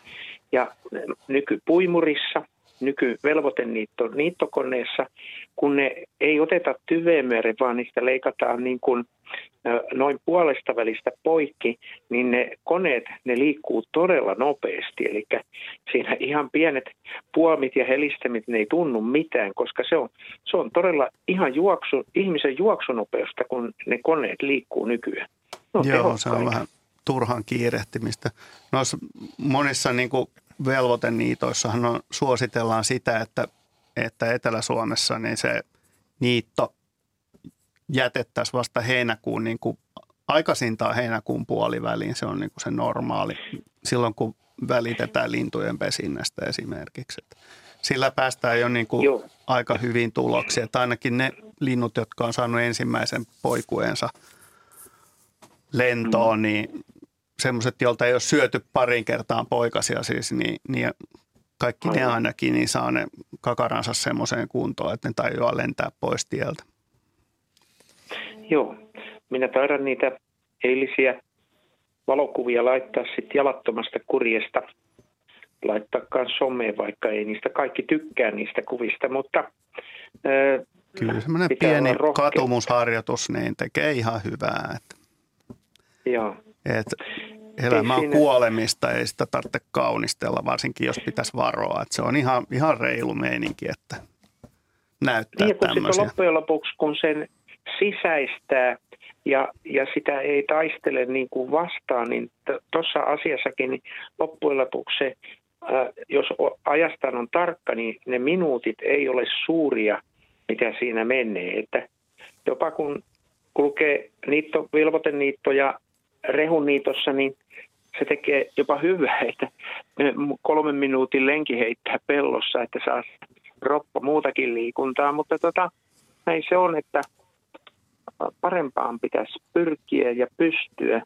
Ja siihen tarvitaan luonnon monimuotoisuuden eh, hyväksymistä ja kasvattamista. Siihen tarvitaan meidät kaikki. Se ei auta, että osa, vaan siihen minunkin ja sinunkin ja Huntun Liisan osallistua, vaikka tuntuu, että meitin panos ei ole iso, mutta se, sitten siitä kaikesta tulee yhteensä se suuri. Kyllä, tämä oli tärkeä puheenvuoro ja jokainen viljelijä, joka tota, ja peltonsa hoitaja, joka tota, on toiminut hyvin, niin röyhistäkö rintaansa ja taputtakoon itseään olkapäälle ja kertokoon vielä naapurille, että teki hyvin, niin naapurikin korjaa tapansa. Ja kiitokset Jouko Alhaiselle hyvin tärkeästä puhelusta. Otetaan heti seuraava. Seppo Haapaniemi soittaa Sievistä. Terve. No terve. Ja mitä sä? Se oli Haapo. Haapo Niemi. Ha- no Haapo Niemi. Sori. No niin. Tuommoinen kaksi kysymystä oikeastaan kasvillisuudesta ja sitten toinen pihalinnuista. Tuo ihmetyttää, meikäläinenkin on sota-ajan syntyneitä, että monia kesiä on nähty ja keväitä, niin en koskaan ole nähnyt niin runsasta esiintymää voi kukilla kuin nyt tänä keväänä on. Siinä on tuossa, tuossa kun ajelee noita teitä tuonne naapurikaupunkiin, niin, niin aivan niin kuin niitä viljeltä, semmoisia nurmipeltoja, mistä kerätään nurmisakua tai aivan viljeltyjä peltoja, niin on, on todella aivan keltaiset. Että mikä edesauttaa tämän ja onko tämä miten laaja tämä esiintyminen, esiintyminen Suomen maassa? No, Tämmöinen oli ensimmäinen kysymys. No vastataan ensimmäiseen kysymykseen, että vaihtelee tietysti aika paljon tuo vuosittainen voi kukaan runsaus aluepaikasta toiseen, että joinain vuosina on vähemmän ja joinain vuosina enin, enemmän. Ja no, jos niin kun miettii, miten voi kukkaa esiintyy Suomessa, niin sitä esiintyy kyllä koko maassa niin tuntureita myöten, mutta tämmöinen massakukinot, niin ne on yleensä sitten pelloilla, joita ei vähän aikaa ole viljelty muutamaan vuoteen. Voi kukat on päässyt siementämään ja leviämään tehokkaasti. Mutta tänä vuonna tämmöiset paikat, missä nyt lämpötila on ollut viimeisen kolmen viikon aikana verraten suotuisa ja meillä tuli, en, en koko maan sadetilannetta tiedä, mutta joitakin viikkoja sitten Suomessa satoi ainakin Etelä-Suomessa jopa kaksi-kolme päivää semmoista oikein hyvää sadetta, mitä maanviljelijät sanoo miljoonasateeksi, jos se oikeaan aikaan tulee. Eli hitaasti ei laota mitään ja vesi ehtii silloin imeytymään maahan kunnolla eikä virtaa pois siitä pinnalta suoraan, niin tämmöiset olosuhteet on suosinut voi kukkaa erinomaisen hyvin, joka on alkukauden kasvi kuitenkin, eikä ole muuta kilpailevaa lajistoa vielä näitä resursseja jakamassa, niin se on uskoisin se todennäköisin syy paikalliseen voikukan runsauteen tänä vuonna. Siellä, missä te asutte, on se runsas meilläkin päin, missä itse asun. Mutta mä olen kyllä huomannut, että semmoisia runsauden huippuja tulee – ajoittain. Ja sitten taas jos alkukesä on kuivempi ja surkeampi, niin, niin kyllä se näkyy sitten myöskin voikukan kukinnassa. Voikukat on tänä vuonna tuolla meidän nurkella on myöskin hyvin suuri kokoisia, mikä vaikuttaa sitten siihen, miltä se näyttää. Jos mykerö kasvaa sentinkin suuremmaksi kuin normaalisti, niin se peittää jo huomattavasti suuremman pinta-alan kuin heikkona kesinä, vaikka yksilöitä olisi yhtä paljon, mutta kukinnot on pienempiä. Se näyttää harsommalta – ja siinä mielessä tietysti hyvä, että voi kukkia on riittänyt, koska luulen, että sekin pelastaa aika monen hyönteisen elämän, että tämmöisillä pelloilla, missä on miljoonia voikukkia, niin siinä kyllä riittää sitten jo syötävää useammallekin. Niin se on tärkeä kasvi. Se on tärkeä Suomen kasvi. luonnossa. On, on ehdottomasti. Alkukesän tärkeimpiä mm. hyönteisiä. Joo. Joo. Voisiko Henry, mä oon miettinyt tätä samaa, että kun on ollut tosi rehevää tänä keväänä ja voikukkakukintoja tosiaan näkynyt erittäin runsaasti, niin voisiko se runsasluminen talvi olla aiheuttanut sen, että maaperäkosteus on ollut suurempi tänä keväänä, Kyllä, että, sit, ollut, että se on edesauttanut myöskin tätä kevätkasvun ilman, lähtöä. Ilman ja kun, muuta, koska kevät oli sanotaan verraten viileitä ja yöt oli pitkään kylmiä, niin myöskin tarkoitti sitä, että lumet suli hitaasti. Haiduntaa tietysti on tapahtunut lämpöisenä päivinä, mutta kyllä maaperään on varmasti päätynyt myöskin tavallista enemmän vettä ja, tarko- ja merkitsee sitä, että maan ylimmät pintakerrokset kymmeniä senttiä myöten on kosteita. Kuivempina kesänä yksi sade, mikä tulee ja kestää pari päivää, niin se on vasta kuin sentti maassa, mikä, on, mikä sillä kastuu, varsinkin jos lämpö, lämpöisinä päivinä sataa. Eli viileinä päivinä pitkään jatkuva sade, niin silloin siitä jää enemmän kasville tarjolle. Ja se näkyy muissakin kasveissa tänä vuonna, mitkä kukki alkukesästä. Esimerkiksi täällä Etelä-Suomessa peltokannan kaali on aivan poikkeuksellisen rehevä ja runsaan näköinen juuri tällä hetkellä. Ja ehkä pikkuhiljaa kukit alkaa olla ohitsekin, mutta kun teit tuolla ajelee ja katselee, niin näyttää siltä, että se on runsaampi kuin koskaan. Ja sama asia kuk- alkukesän kukkia. Tai se tervakukka, mistä me puhuttiin tänään. Ja kohta alkaa päivän kakkoreiden aika ensimmäistä kukkia jo ja näyttää tulevan hyvä kukinta sillekin. Että jos nyt jatkuu niin, että sateet tulisi säännöllisesti, niin voisi tulla hyvinkin rehevä kesä. Tällaisia No niin. Joo, tuota, nämä on kyllä tosiaan nämä pellot, mit- mistä nyt tässä on, on mitä on oikein seurannut, niin ne on ollut, ollut kymmeniä vuosia aktiiviviljelyksessä. Ja sitten teiden varsilla on myös aivan niin kuin voikukkapenkkejä istutettuja, että Kyllä. ne on niin, niin reheviä ja todellakin ne on nyt reheviä, että ne on, ne on tuota, ja yleensäkin tämä kasvillisuus on, on täälläkin, se on rehevää ja, ja nämä muutkin kukat, että esimerkiksi meillä kirsikka ja omenapuut, niin niissä on todella runsaasti. Kyllä. Mutta sitten Pihlajassa ei ole kukkia oikeastaan ollenkaan, Ju, muutama tervettu, että hmm. se, sekin vaihtelee. Kyllä vaihtelee. Pihlajalla se on usein se on niin kahden vuoden rytmissä, että joka toinen vuosi hyvä kukintavuosi. Ja näyttää se rytmi jatkuva edelleenkin, että jos on yksi hyvä kukintovuosi ja, ja etenkin jos samalle vuodelle tulee kunnolla pihlajan marjaa, niin silloin pihlaja käyttää resursseja aika paljon yhden syksyn aikana ja sitten ei jää niin paljon sitten seuraavan kesän kukintaa varten. Eli monasti pihlaja kerää sitten voimavaroja yhden kesän yhteyttää ja varastoi sokereita. Ja en seuraavana vuonna taas, jos olosuhteet on suotuisat, niin tulee taas se hyvä kukinta. Ja sen verran vielä tuohon voiku, ja sitten voikukka asia vielä palaan sen verran, että jos kunnat tai muut toimijat miettii säästötoimenpiteitä, niin ei ole mitään kiirettä nyt mennä tuonne teitteen varsilla tekemään niittoa. Kyllä sen ehtii tekemään sitten, kun kasvit ovat siementäneet. Joo, ja tuosta voisi vielä sanoa noista tienvarsien voikukkapelloista, niin nehän on niin kuin vanhan liiton aikaan motareiden varret ja muut, niin ne on isolla rahalla. Siitä on maksettu miljoonaluokan hintaa kilometri, kun sinne on rahattu kukkamulla tai yhteiskuntajätettä multaa. Ja tota, mikä on tosi kallista siis. Ja sitten nyt kun puhutaan hiili, hiilijalanjäljestä ja muuta, niin ei ole kyllä mitään järkeä, järkeä tota, niin kuin laittaa kukkamultaa teidän varsille, koska se aiheuttaa ihan saamarin isot hiilipäästöt, vie paljon diiseliä. Sen voimallahan sitä niitetään sitten pari kertaa vuodessa maan tasalle. Sen sijaan voitaisiin jättää tota niin, alkuperäiselle pintamaalle tai laittaa sitä jotain karumpaa tavaraa siihen mm. tilalle. Ja silloin meillä tulisi niitä ketoja ja muita. Karu, tulisi muutakin, muutakin kuin voikukkaa no, ja vaan sinne ja se muuta pois. Hmm. Kiitoksia Sepolle soitosta ja otetaan tämän luontoillan viimeinen soittaja. Hän on Jorma Imatralta. Tervehdys. No tervehdys. Minua on askarruttanut tämmöinen tilanne, kun olimme tuolla Savossa kuukausi sitten, se on vanha kartano ja menimme sinne kylmäkellariin, menin ensimmäistä kertaa. Sitten minulle sanottiin, että siellä on sisiliskoja, varoitteet astu päälle ja siellä oli sisiliskon poikasia parista sentistä vähän isompia ja niitä oli seinillä, joka puolella oli kohmeessa. Siinä oli 340 o, o, o, tämmöistä kohmeessa olevaa sisiliskoa ja mä ihmettelen, kun sieltä sinne ei tule valoa, siellä on aina viileä, että onko tämä joku, joku eri, eritynyt laji näistä normaaleista? No oliko ne sisiliskoja? Kyllä ne oli todennäköisesti. Ne oli niin pieniä kuule. Mä sanoisin kameralla kuvaa. No tota, kuulostaa aika pieniltä tosiaan. Mutta onhan siinä se Mutta... mahdollisuus, että ne on käyttänyt sitä talvehtimispaikkanaan sitä kellaria. Joo, kellarit, ei, kellarithan joo. sopii hyvin monien eläinten talvehtiminen. Monet hyönteiset talvehtii niissä, lepakot. Joo, saattaa. lepakot, jo. Joo, ja kyllä, joo. kyllä sisilis, mutta yleensä sisilisket talvehtii kyllä jonkun kiven alla, esimerkiksi aika lähellä maanpintaa, että tämmöinen joukko, joo.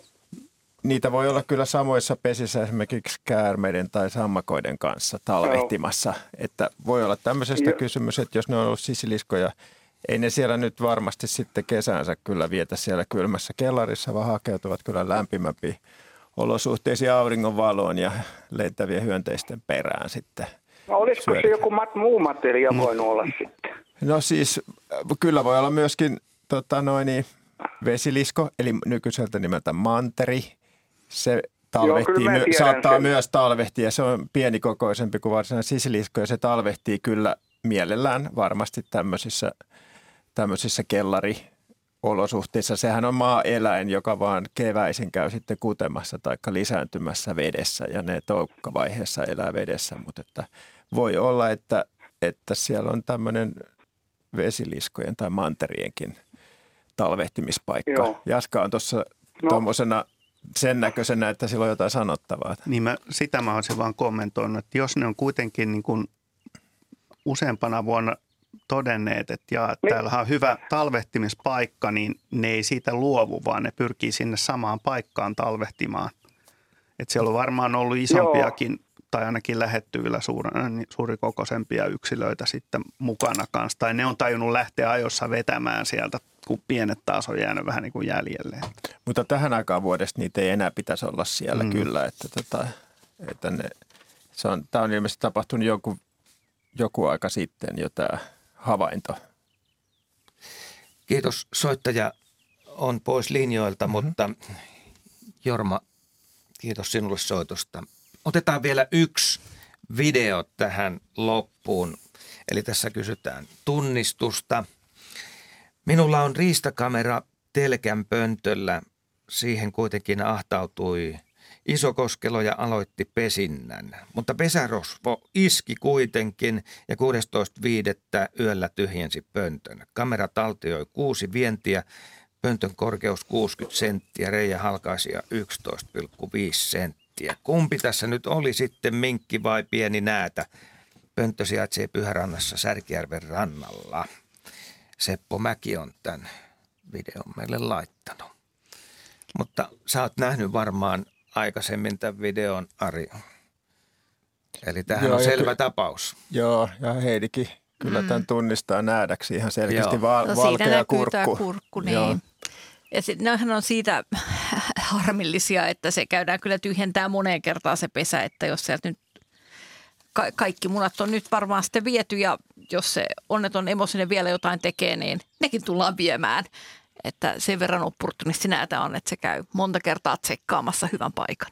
Kiitoksia soittajat. Tämä oli kesäkuun luontoilta. Täällä studiossa oli asiantuntijoina Heidi Kinnunen, Jaakko Kulberi, Ari Saura ja Henry Väre. Ja minä olen Asko Hautaho. Oikein hyvää illan jatkoa teille kaikille. Seuraava luontoilta 13. heinäkuuta.